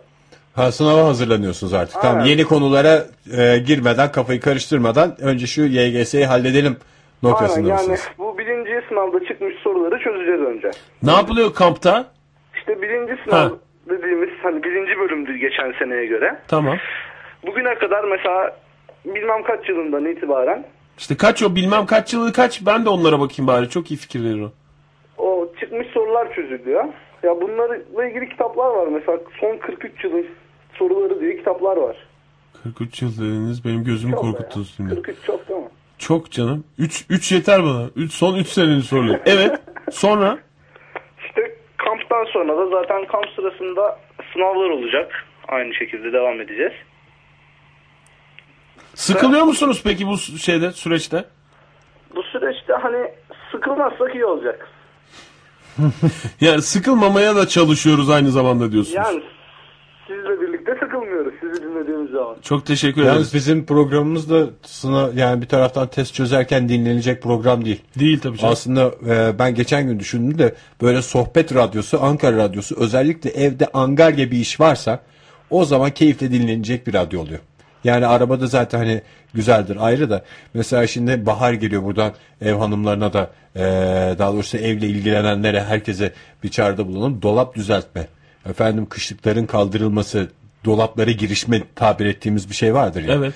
Bunlara girişecek olanlar varsa dinleyecekleri radyo Ankara Radyosu'dur. Öyle hani şarkılarla, türkülerle de böyle bu işi bir hallederim, neşeli şarkılar dinleyeyim değil. Vır vır konuşan adamları dinleye dinleye dolabın en uç noktalarına kadar, hatta böyle güzel ayarlayamazsa mesela bizim programı bazı dinleyicilerimiz yolu ayarlayamadıklarından park edip dinlemeye devam ediyorlarmış. Evet. Onun gibi dolabı bitirdin, çekmeceleri bitirdin, program devam ediyor diye hiç uğraşmayacağı şeylere de girersin. Tişörtler arasında eleme yapayım falan gibi böyle bir şeye de girişilebiliyor. Ya da ama Yetkin Bey'in dinlemesi için mesela yayında test çözebiliriz. Test çözersek dinleyin de ders çalışırken bizi dinlemeyin Yetkin Bey. Ya kafa boşaltmak için dinleyin yani. Kesinlikle, ama şimdi sayısallar çalışırken çok da sıkıntı olmuyor. Tıkır tıkır çözüyorum diyorsunuz. Yani sözel olduğu zaman tabii sıkıntı yaratır yani. Siz nereyi istiyordunuz bu arada? Ben hukuk istiyordum. Ha, hukuk fakültesi. Evet. Hukuk. Hangi okul olduğu net mi peki kafanızda? Yani Ankara isterim tabii ki, Ankara Hukuk. Ankara Üniversitesi Hukuk Fakültesi istiyorsunuz. Evet. Peki. Yani şansa birbirinize rakip değilsiniz zaten, o yüzden rahat konuşuyorsunuz anladığım kadarıyla. Ben kimseye rakip değilim benim anladığım kadarıyla zaten. Yani kimseye rakip de olamaz gibisiniz. Hayır yani işte öyle de demek istemiyorum şimdi Yetkin Bey. Yani beni de galeyana getirmeyin. Yani ben kendime kimseyi pek de rakip görmüyorum ama bu benden kaynaklanıyor. Karşıdaki diğer arkadaşlarımdan değil. Öyle şey olabilir. Benim en fazla rakip olduğum Didem olabilir. Eşim de çünkü bu sene sınava girecek. Öyle işte evliliğimize tatlı bir rekabet getirelim.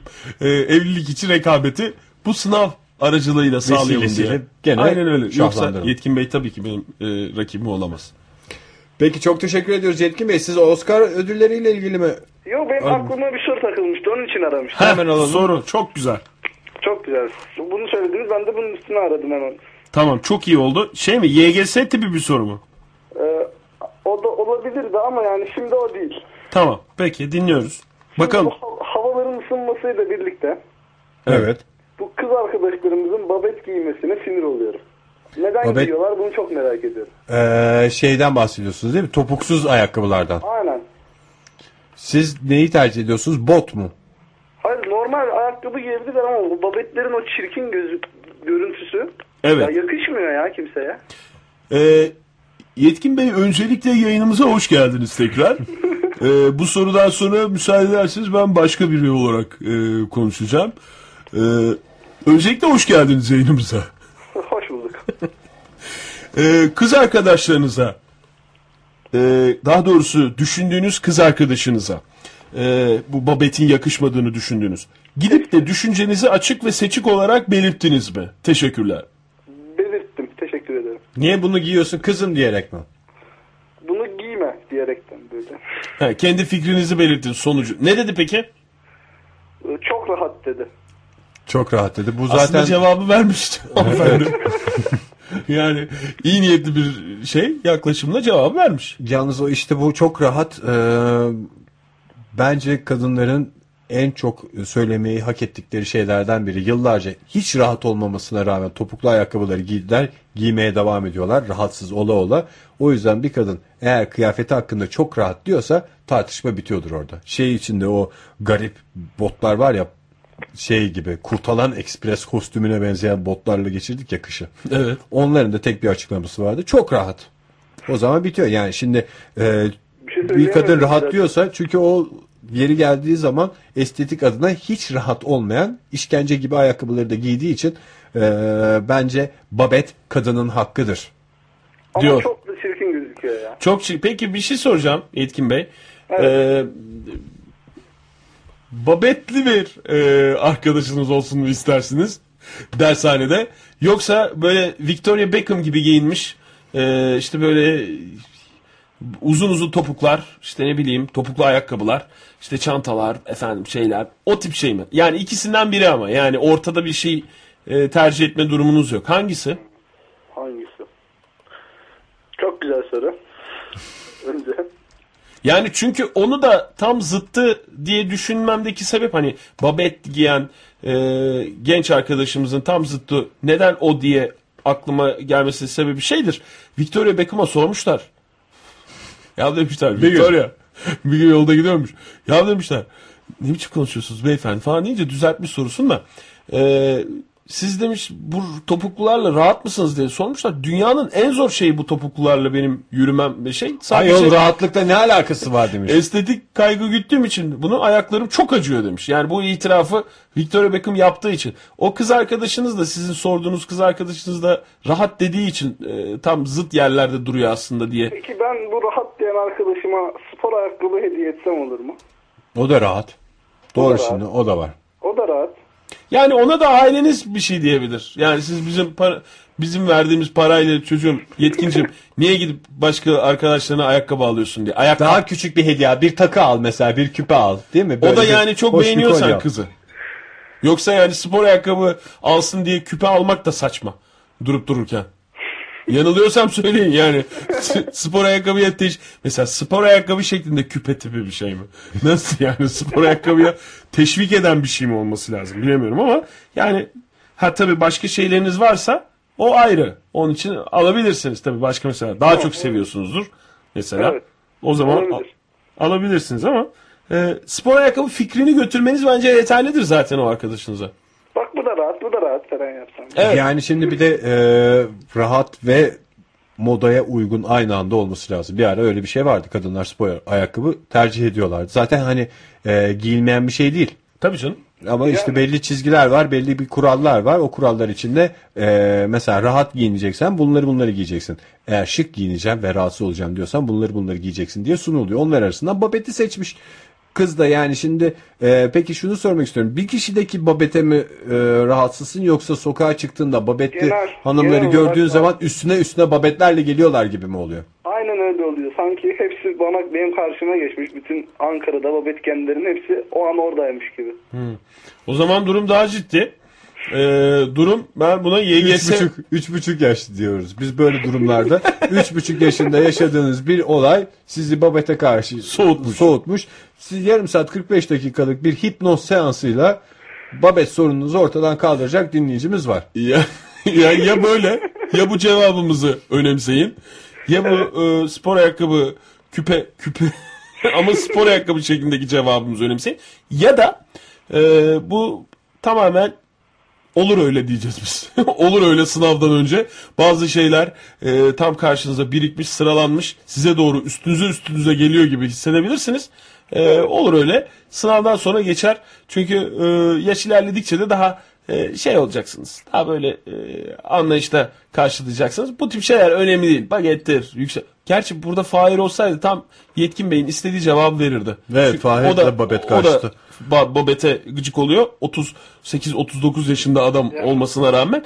Ama ben yine de sizin üniversitede şeyleri ama daha büyük meseleler bulacaksınız. Ama kim ne giyirse giysin canım bana ne. Bir de Yetkin Bey hakikaten çok dikkatli konuşmak lazım moda hakkında. Öyle bir şey olur. Yarın öbür gün erkek babetleri çıkar piyasada. Onlardan da hani pembeli kurdeleli olmaz da siyah kahverengi ben kahverengi babetten şaşmam. Takım elbisenin altına en rahat şey bir kahverengi babettir diye dolaşırız yani. Hani orada kurdele yerine bir şık bir tokası olur, bir püskül olur ama sonuçta uzaktan bakıldığında babet olur o ve biz bunu giyeriz eğer doğru adamlar giyip de ayağında babetle dolaşınca işte ne bileyim futbol meraklıları Arda Turan'ın ayağında babet görürse bir krampon sonra da bir babet alma hayalleri kurar. Evet. Annesinden anne bana karnım iyi gelirse babet alacaksın değil mi der. Arda Turan babetlerinden çıkar piyasada. O yüzden çok dikkatli konuşmak lazım moda konusunda. Ya öyle doğru söylüyorsunuz ama ne bileyim Babet deyince çok uzağım ya. Babet size çok yakışacak. Ben şimdiden söylüyorum Yetkin Bey. Babet size uzak olsun canım. Babet size uzak olsun da böyle işte şeye kadar gider bu. Yani kıyafet, işte saç, işte tip, şey. Bunlara çok takılmamak lazım. Babet giyen arkadaşınıza yaklaştığınız zaman iki laf konuşabiliyor musunuz? İki çift laf. En güzel şey dünyada en, bu. En güzel o. En güzeli o Yetkin Bey. Gözüm hep takılıyor oraya ya. Babet'e mi takılıyor? Evet. Peki o zaman işte hipnoz başka çare kalmıyor. 3,5 yaşındayken yaşadığınız bir olay. Bir olaydır büyük ihtimalle. Bana kimi önereceksiniz bu hipnoz konusunda?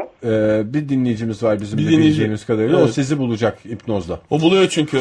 Öyle sorunları olan herkesi buluyor. Şu anda başlamış da olabilir. Hiç merak etmeyin. Sizi aramaya başlamış olabilir. Yalnız bagetle baget mi? Babetle geliyor olabilirsin yanınıza. Korkmayın yine de. Korkmayın. O vardır onun bir bildiği. Açmam kapıyı babetle gelirse.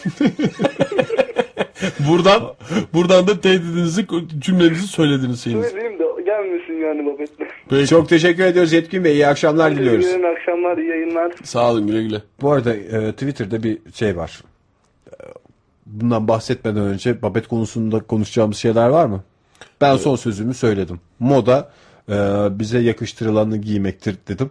O yüzden yarın öbür gün hepimiz babetle giyebiliriz. Bir tarz hakkında hiç ileri geri konuşmak istemiyorum. Bence zaten de... bak patates, kıymalı patates konusunda tükürdüğümü yaladım.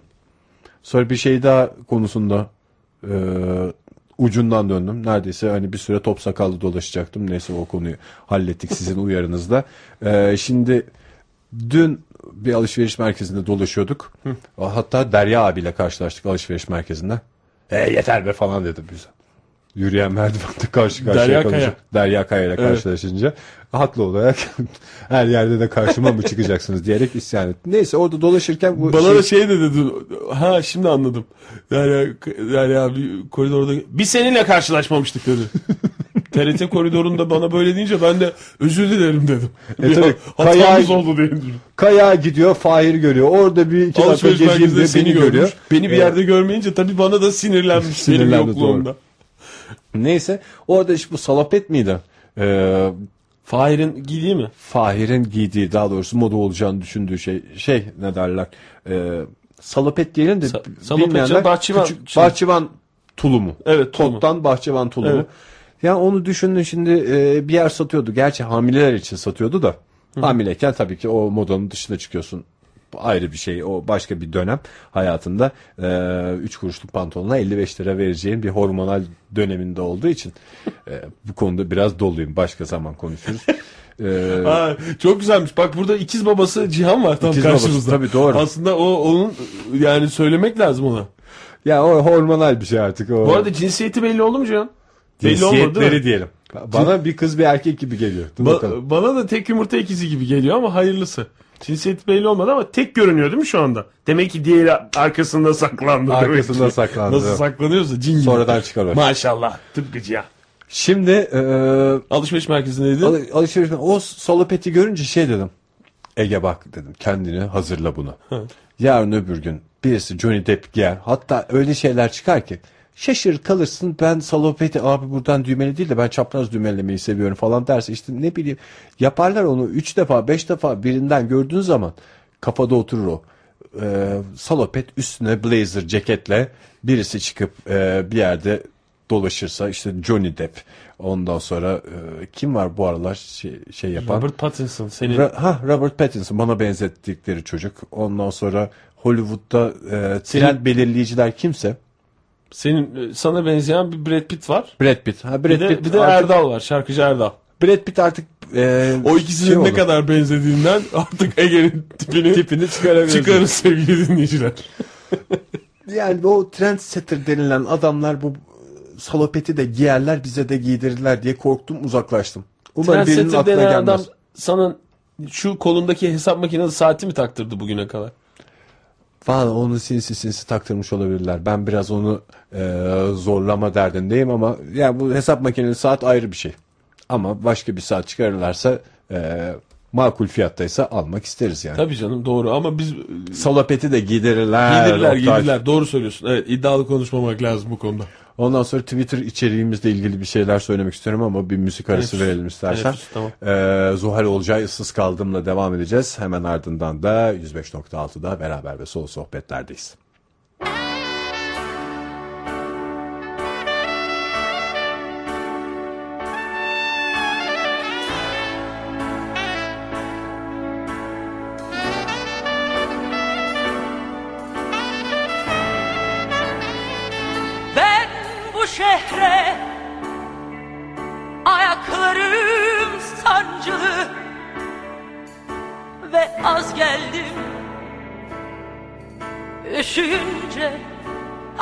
Açmış korkularımla ben bu şehre ayaklarım sancılı ve az geldim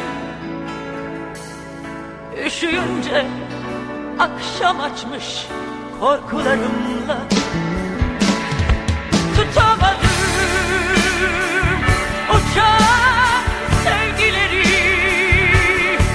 Tutamadım, konuşamadım, anlayamadım, anlatamadım. Issız kaldım, ıssız kaldım, sessiz kaldım. Dönüyorum sarı kum çiçeklerime. Issız.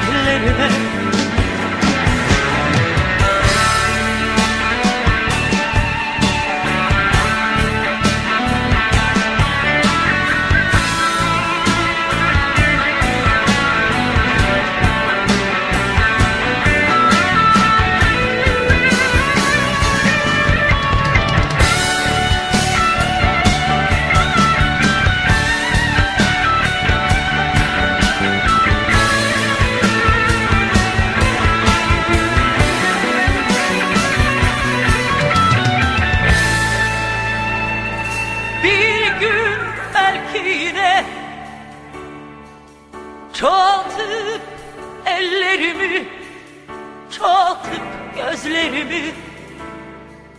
çoğaltıp yüreğimi gelirim geri.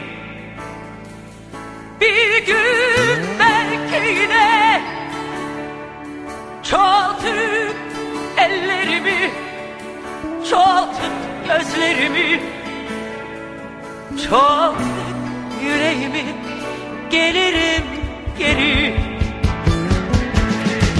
Tutamadım uçağı. Tutamadım, konuşamadım, anlayamadım, anlatamadım. Issız kaldım,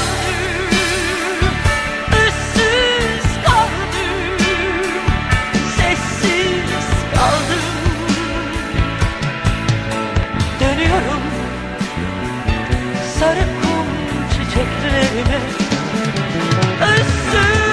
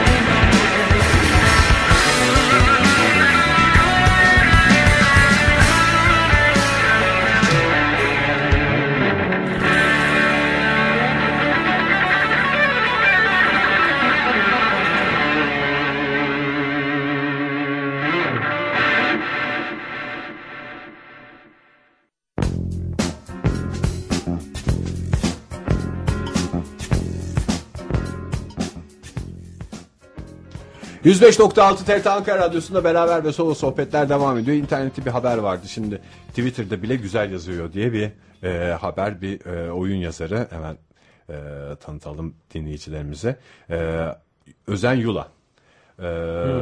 Ay tedirginliği Durut Tiyatro tarafından da sahnelenen bir oyunu varmış. Şimdi Twitter mesajlarını okuyacağım. Sonra bizimkileri okuyacağım biraz.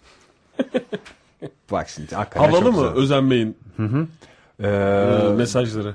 Ya şöyle bir şeyler yazmış mesela. Durmamız gereken yeri asla bilemiyoruz. Hayatta nerede durmamız gerektiğinden kaldırımda durup beklenecek yere kadar. Hayatta nerede durmamız gerektiğinden kaldırımda durup beklenecek yere kadar öğrenemiyoruz da. Çok havalı. Gibi bir şey. Ondan sonra ne demiş? Kalbi kırık çok insan var. Kimse kalp kırıklığından ölmüyor. Yavaşlıyor biraz. Sızısı diniyor. Sonra yoluna devam ediyor. Adına hayat diyorlar demiş. Oo, üzerine sonra, 2 saat konuşulabilecek bir... Hakikaten öyle. Biz takipçisi olalım. Ondan sonra bir tane çok güzel okumuştum da. Nerede? Ha, bir şehrin bütün sokakları aynı insana çıkıyorsa bunun adı aşktır. Gibi güzel sözleri var. Bir tane daha... Nasıl yani? O şehir yani o şehrin bütün sokakları nasıl bir... Hep aynı adam mı varmış? İşte o... Adam da seninle birlikte mi yürüyormuş? O mu? Anladığım kadarıyla bu ilan panosu gibi bir şey. Ben hani de anladım da onu. İnsan şeklinde ilan panoları oluyor ya. Hep gidiyorsun, o çıkıyor mesela. Başka bir ihtimal yok çünkü. Sen mesela giriyorsun. Mesela Tunus Caddesi'nden yürü. Satıyor diyelim. Efendim? İşte kontör ilanları oluyor ya. Her mahallede de var bir kontör satıcısı. Evet. İşte kontörü bizden aldın diye ve onun mesela şey, onunla bir aşk gibi bir şey olabilir.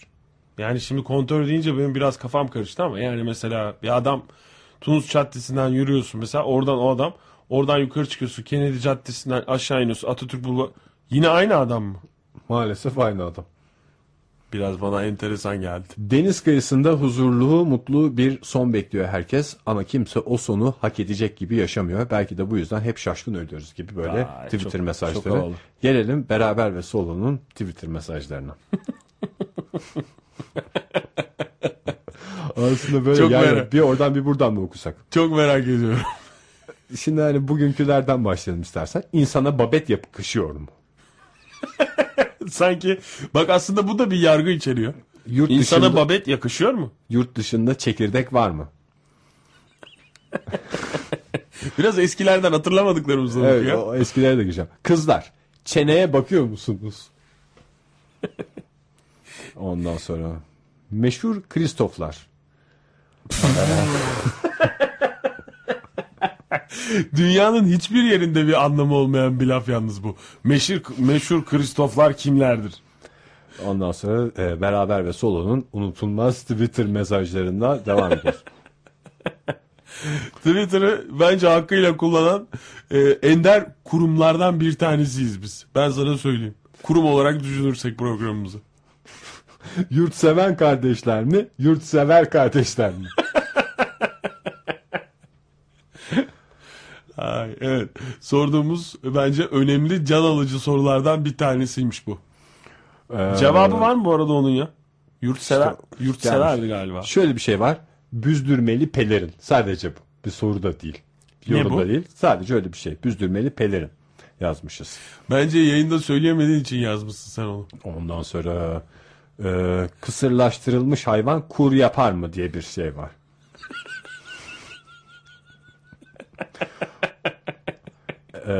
Yayın yok diye boş konuşuyoruz tam anlamıyla. Yayın geldiği anda biri dürterse çok sevineceğiz demişiz 5 Şubat'ta. Hiç unutmuyorum onu. Yayın gittiği anda yazılmış bir Twitter'da. Dürtmek çok güzelmiş. Twitter'dan dürtmek. Facebook'ta var mesela değil mi dürtmek? Dürtmek var tabii. Sizce Ege sevimli mi diye bir şey var. Fahir Öğünç'ün Türkülerin Böylesi albümünde yer almasını istediğiniz türküler. Oktay Demirci ile test usulü başladı. Ondan sonra... Bunlar hep programımızdan anılar aslında. Sevgili dinleyiciler yani. Bu arada 11 Ocak'ta Salopet'in moda olduğu yıllar ne zamandı diye sormuşuz. Ne kadar güzel. Bir tane de Özen Bey'in tweetlerinden bir tanesini okuyalım musun? Hemen. Çünkü çok fazla Beraber ve Sol sohbetler oldu. Birazcık şeye dönelim. Picasso demiş, bütün çocuklar sanatçıdır ama asıl mesele bunu büyüdükten sonra da sürdürebilmekte. Bunca az harfle bu kadar ağır söz. Helal demiş. Hemen beraber ve solo sohbet. Az sözle ağır sözle. Az kelimeyle ağır sözlerinden biri. Davul üstünde horon tepen var mı?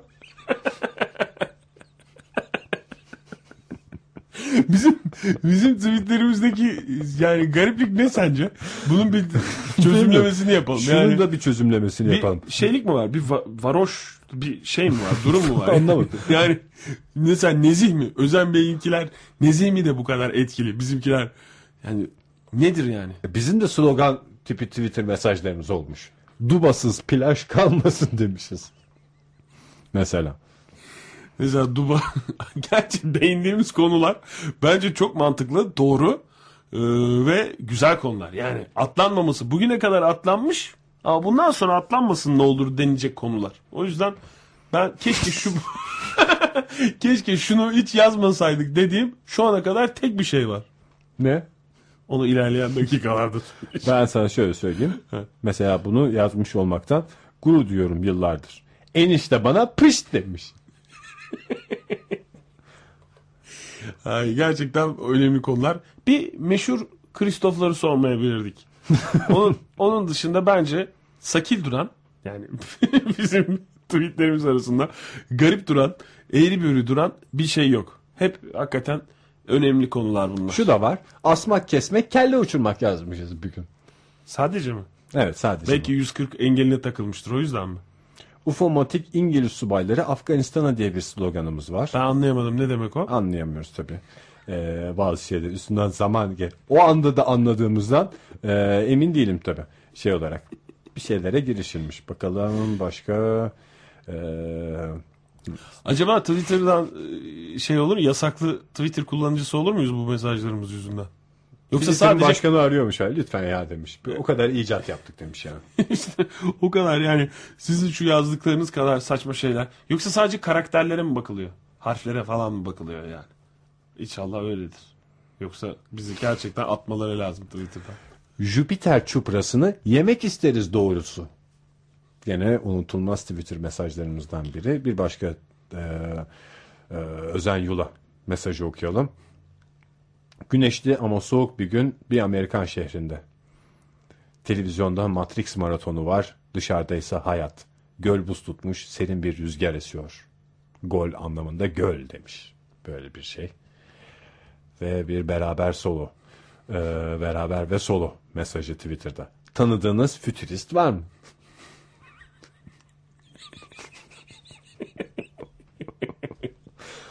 Onu. Yani bu yıkılıyor lafını benim arkadaşım buldu. Bizim mesajlarımızdan bir tanesi. Evet. Bence yani çok genel bizim tweetlerimiz. Yani tamam, Özen Bey'in mesajları da çok genel ama biraz daha böyle özel hayata mı girsek? Şimdi yayında konuşamayacağımız mesela dinleyicilerimizin mesela doğru örnek mi bilmiyorum ama kim ne kadar aidat veriyor? Bir aidat araştırması mı yapsak acaba Twitter üzerinden? Mesela. Doğru. Yani Ankara'da ne kadar, şehirde ne kadar aidat veriliyor? Herkes ne kadar? Bunu mesela yayında konuşamayız. Bunu da birilerinin yapması lazım. Özen Bey bunu yapamaz. Veya Özen Bey zihniyetindeki insanlar veya işte öyle tweetler yazanlar bunu bulamaz, yapamaz. Ama bizim bunu yapmamız lazım. Bu eksiği bizim doldurmamız lazım. Nasıl başka gezegenin çuprasına özenen adam olmayınca dünyamızda bir eksiklik oluyor. Onu kim tamamlıyor? Jüpiter'in çuprası diye başka kim aklından yani, geçirir? Haberi her şeyde aşk. Mesela biz de şey diye bir cümle yazıyoruz. Bir şehrin bütün sokaklarına çupraya çıkıyorsan o şehrin adı Jüpiter'dir. Çok güzel. Hemen yazabilir miyiz bunu? Şimdi hemen yazmıyorum çünkü şeyi yazdım en son. Bir Özen Yula'nın tweetlerine bakın, bir bizimkine diyerek de böyle bir geçmişe yönelik şey yaptım. Çok güzel yaptım. Kendimizi temize çıkarma tweet yazdım. Ama iyi kullandık Twitter'ı. Gerçekten de güzel de şeyler oldu. Dinleyicilerimizden bize gelen mesajlara şöyle bir bakarsak da aslında onların da pek geri kalmadıkları ortaya çıkar Twitter'da. Yani bizim tweetlerimize içerik olarak uyan şeyler gönderdiler değil mi? Yoksa zaten... Tabii yani havamız, dinleyicilerle daha doğrusu kafamız aynı çalışıyor. Mesela Esra Hanım da şöyle yazmış. Minik ve kılsız ayaklı insanlara babet yakışır. Mesela bak ne kadar güzel. Hemen sorduğumuz soruya da cevap. Yani sadece şimdi tabii soru okununca bir anlamsız oluyor. Veya sadece dinleyicilerimizden gelen cevap mesajları okunsa anlamlı olmaz. Ama mesela babetle ilgili soru sorduk. Esra Hanım ne kadar güzel yazmış. Kendi fikrini gönül rahatlığıyla söylüyor. Bravo Esra Hanım'a. Bir çift babet kazandınız bizden. Ne kadar güzel oldu. Dinleyicilerimize babet dağıtıyoruz. Tabii babetleri Fahir alacak. O alacak. Bugün yayında olmadığı için de onun adına söz vermek de bize düştü. Babet parası ona patladı. Doğru zamanda doğru yerde olmak gerekiyor. Zaten iki dinleyicimize patik borcu vardı Fahir'in. Sana bir bağlama konseri borcu var. Kızımın tüm eğitim masrafları borcu var. Karşıda bayağı bir borcu var Fahir'in. Ki birikiyor. Ya. Hani şey sabit kalacak. Ne bileyim patik örecek verecek onu. Ne olabilir ki bir top yünün fiyatı. Ama okul şeyi birikiyor devamlı. Ben tutuyorum onun tek kontları elimde. Ben belgeyle konuşuyorum yani. Bir de senin tabii onu unutmamanın en büyük şeyi senin ödüyor olman. Yani ödemediğin bir para olsa mesela düzenli ödemek ne kadardı ya ne kadardı. Düzenli ödüyorsun, unutmamanın en güzel yolu. Bir yere gidip para vermek. O yüzden bayağı bir borcu oldu ya. Onu nasıl yapacağız bilmiyorum yani. Twitter'ı güzel kullandığımızı ben söylüyorum. Yani öyle de olduğunu da düşünüyorum. En azından dönüp hangi programda ne konuştuğumuz ortaya çıkıyor. Ama beraber ve solosohbetler.com adresini bir ara ihmal etmiştik. Son dönemde güzel iki şeyimiz var orada kalıcı. Ben özellikle hayatın içindeki futbol terimlerini okumasını tavsiye ediyorum. Herkesin öyle bir kendi konuşmalarını da göz önünde bulundurarak bununla bir yüzleşmesinde fayda var. Geçtiğimiz günlerde de mahalleyi mahalle yapan şeyler konuşmuştuk. Onlara da mesaj gelmiş. Dinleyicilerimizi hatırlatalım beraber ve solosohbetler.com eskiden daha çok hatırlatıyorduk programımızda, oraya da mesajlar geliyordu, onları da okuyorduk. Sizden gelen yorumları da o sayfalarda o konularda yayınladığımızda hatırlatmak isteriz sevgili dinleyiciler. Orada güzel bir arşiv çalışması oluyor. Ne en son şeyimiz? Mahalleyi mahalle yapan unsurlar. Okul yakınında direğe asılmış spor ayakkabılar demiş dinleyicilerimizden biri. Çok güzel. Mesela hakikaten mahalle sıcaklığını veren şeylerden biri. Sonradan bizim programımız bittikten sonra bugün gelmiş hatta mesaj. Dinleyicilerimizin de aklında o gün yayına bağlanıp da söyleyemedikleri şeyler olabilir. Oraya uğrasınlar. Bugün için yayında tabii tıkır tıkır yazmak olmuyor. Yayından sonra da sıcağına yazamıyoruz. O yüzden zaten onun esprisi yayın sırasında yazılmasıydı. O yüzden o özelliğini koruyor. Tamamladık yine, bayağı toparlamıştık canım o günkü yayınımızı hatırlıyorum ama yine dinleyicilerimiz gönderdikçe üzerine konuşuruz da. Ya dün de yine bir söyle son dakikalara kalmıştı bu haber. Niyeyse beni heyecanlandıran bir gelişme bu. 1 Nisan'da gerçekleşecek. Önümüzdeki hafta. Senin çevrende kontörlü telefon kullanan insan var mı? Artık kontör devri bitiyor. Telefonda. Nasıl kontör devri bitiyor? Kontörlü telefonlar tamamen paralı telefon olarak bundan sonra konuşulacak ve öyle uygulamada öyle olacak. Zaten kontör lafını ben hiç kullanmadım hayatımda. Hiç sevmedim de. Yani kontörlü telefonu da kullanmadım ama kontör lafı da onun böyle bir başka bir şey bulamadılar mı ona kontöre? İşte para birimi üzerinden artık bundan sonra herkes şey yapacak. Konuşacak. İşte operatörler de böyle reklamlarını yapacaklar. Ama kontörüm bitiyor. Bana kontör gönder. Kontörüm azaldı. 2 kontörüm var. 5 kontörlük şeyim var. Yani o dile girdi artık o. Kontür mü kontör mü zaten onun tartışması yapıldı uzun süre. Tam sular durulmuşken şimdi kontür mü kuruş mu diye mi konuşacağız? Tam kontör diye bağlanmıştı bu konu hakikaten. Şimdi TL mi kuruş mu diye konuşulacak. O para nereye yatırılacak, uygulama nasıl olacak bilmiyorum ama 1 Nisan'dan itibaren artık kontörün bitti diyene inanmayın sevgili dinleyiciler. Bunu ben... Paran da mı bitti dersin o zaman? Evet, o zaman parayla al diye böyle anında cevap verebilirsiniz. Hakikaten kontörün bitti tam bir yalan olacak 1 Nisan'dan itibaren. Çevremizde de kalmayacak öyle kullanıcılar, aboneler.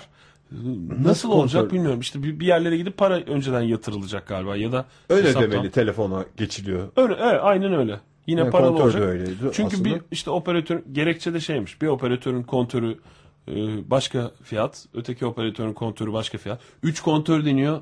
Ne kadar olduğu belli değil. Yani şimdi herkesin hakikaten şey belirsizliği var ya.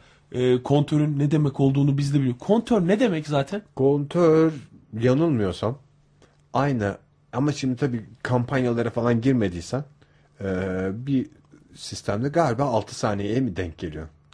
Öyle bir şey. Yani kontörün ne olduğunu bilen varsa dinleyicilerimizde. Kontörün kelime anlamı ne yani? Öyle bir ifade olarak. He. Bu arada dün yayınımızda İngilizce tanım yapıldı ilk defa. Hadi canım. Üstelik zümre kelimesini. Nasılmış? Şimdi İngilizce tanımı yapan kişi Türkiye'ye İngilizceyi getiren dinleyicilerimizden Bahar Hanım. Bahar Hanım ya. O yüzden onun kadar ben güzel tanım yapamayacağım ama kontörün de tanımını aynı şekilde İngilizce olmasa da Türkçe bir kontör tanımına hayır demeyiz sevgili dinleyiciler de. Mesela başka şeyler için de kontör kullanılıyor değil mi? Mesela şey vardı, ankesörlü telefonlara da kontörlü telefon mu deniyor? Kontörlü telefon denmiyor değil mi? Ankesörlü telefon. Ankesörlü kartlı telefon deniyordu. Kartlı telefon vardı evet. Kontörün bitti denir ama mesela kart o şey kartın atarken. Kartın bitti deniyordu ya kontörden önce. Denmez miydi? Tabii jetonun bitti, kartın bitti. Doğru evet, jeton bitebilir bilmem ne olur. Peki şey büfelerdeki baskonuşlu telefonlar mı acaba kontör? Ya, yo onda da para yazıyor. Para yazıyor tabii. Ama işte kontör mantığıyla yazıyordu da o zamana kadar kimsenin aklına kontör demek gelmemişti. Yani kontör bir süre birimi olması lazım veya mesaj birimi mi? Ne birim olduğunu bilmiyoruz ya kontörün. Bunca zamandır hayatımızda, bir de önümüzdeki hafta bitecek, hayatımızdan çıkacak kontör, biz daha yeni sorguladık. Bilmeden, evet. Yeni sorgulamaya başladık. O da enteresan. En güzel liseliler biliyor çocuklar. Yani nasıl? O kadar böyle şimdi belli bir yaştan sonra yani para kazanan adam telefonla da belli bir meblağı ayıracak adam bakmıyor da bır bır konuşuyor ama liseliler işte böyle harçlıklarının bir kısmını kontöre ayırmak zorunda olan arkadaşlar o kadar güzel kullanıyorlar ki yani o kelime seçimi, konuşma biçimi aslında Türkçe bozuluyor. Gençler böyle mırı mı falan diye konuşuyorlar diye eleştiriliyor ya. Evet. Durumu yok adamın. Daha uzun konuşmaya, daha süslü, daha... Kısaltma ondan mı oluyor? Mecburen kısaltıyor işte. Yani daha doğrusu yazarken kısaltıyor, konuşurken kısaltıyor. O birbiriyle etkili şekilde devam ediyor işte. Kısa kısa her şeyi anlatması lazım. İnsanlar artık birbirinden hoşlandığında uzun uzun aşk mektupları yazamıyorlar. İşte o mesaj yazmak zorunda. Hı hı. Bir mesaja sığacak şekilde yazıyor. Veya işte diye ben seni çok seviyorum falan deyip veya seviyorum ben seni. Yok gene aynı kelime sayısı oldu da seviyorum falan diyerek severe falan diye konuşmak zorunda kalıyor. Çünkü kontör yazıyor bir taraftan. Eskiden kendisi yazıyordu adam. Kontör yazmadığı için alıyordu dolma kalemi, kuş tüylü kalemi. Aslında imkanların kısıtlı olmasından ortaya çıkan bir yaratıcılık örneği mi diyorsun? Yani... Parası çok olan gene güzel sözler söylüyordur sevgilisine bence. Uzun uzun yazıyordur. Uzun uzun yazıyordur. Ama yazma biçimi de değiştiğinden tık tık tık uzun uzun yazan adamın da parmağında dolama olur. Yani buradan aşk yüzünden verem olanlardan sonra aşk yüzünden parmağında dolama olanlar çıkacak ortaya da. Buradan da genç arkadaşlarımızı, genç dinleyicilerimizi ciddi bir şekilde uyarmış olduk. Dolamaya karşı. Parmağınızda dolama olur diye diyelim. Ve gerçekten Fahir'in de bu kontörlü telefondan kurtulduğuna ben çok sevindim. Çok sevindim hakikaten ben de. 40 hakikaten yaşına geldi adam. Askerden döndükten sonra aldığı telefonu kaç sene kullandı ama ondan kurtulamamasını da çok iyi anlıyorum. Didem de kontörlü telefon kullanıyor ve tamamen üşengeçlikten. Hmm. Yani bir faturayı alıp da işte bir şeye gitmemekten. Onun yerine beyninin bir kısmını düzenli kontör ayırmaya ayırıyorsun ama. O evden yapılabilen bir şey olduğu için hakikaten yani internet üzerinden çok kolay olduğu için 10 saniye tabii canım yani çok kolay bir şey. Yoksa öyle artık şey yok. Büfeden bir tane kart, gerçi o alternatif de var yine de istersen onu da yapabilirsin de büfeden bir kart alıyorsun. Arkasındaki şeyi mesela ben sadece giriyorsun. Öyle alınıyor zannediyorum. Yok canım olur mu? 50 tane yöntemi var artık. Şeyden para çekme. Vardı. Var olacak evet önümüzdeki hafta. Para çekme makinelerinden falan da artık otomatik olarak kontör alınabiliyor. Bu arada kontör önümüzdeki hafta kalkacak. Biz kontör alma yöntemleri üzerine de bir toparlama yapmış olduk.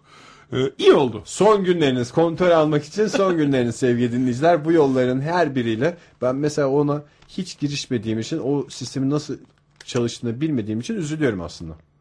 Ama ondan da geri kal. Ondan geri kalınca niye üzülüyorsun ya? Bir döneme damgasını vurmuş 10 yıl boyunca insanlar kazınmışlar. Sanki 50 kontör, 100 kontör bir şey demişler. Şey kullandın mı? Kullandım. Baskonuşlu telefon kullandın mı? Ondan da kullandım. Jetonu nereye atacağını, kartı nereye sokacağını biliyorsun. Benim elime bir kontörlü kart versen ne yapılacağını biliyorum. Gerçi üstünde yazıyordur tabii. Herkes yaptığına göre o kadar da zor bir şey değildir ama Geri kaldık. Bir şey daha ıskalamış olduk. Neyse. Bu arada kontrolle ilgili mesajlar yarın bir gün geldi. Yani Ali'n sorarsa baba şirketi bana devretmeni istiyor. Yaman Hüseyin çok mantıklı yaklaşmış olaya. Ne demiş? Hüseyin Yaman da ya.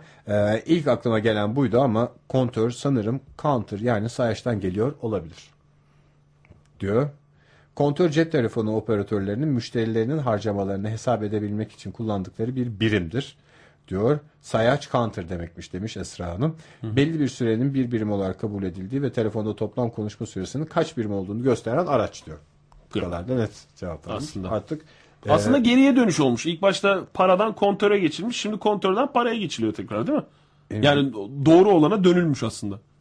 Şimdi 5 liraya kaç 5 liralık telefon şeyi aldığın zaman ne olacak? O zaman mesela 4.80'lik kontör alınıyor. 2 kuruş da senin hesabına yazılıyor gibi bir sistem mi olacak? Hayır mesela 30 saniyeye eğer 30 saniye konuşmak istiyorsam örnek veriyorum örnekse işte 3 lira vereceksen evet.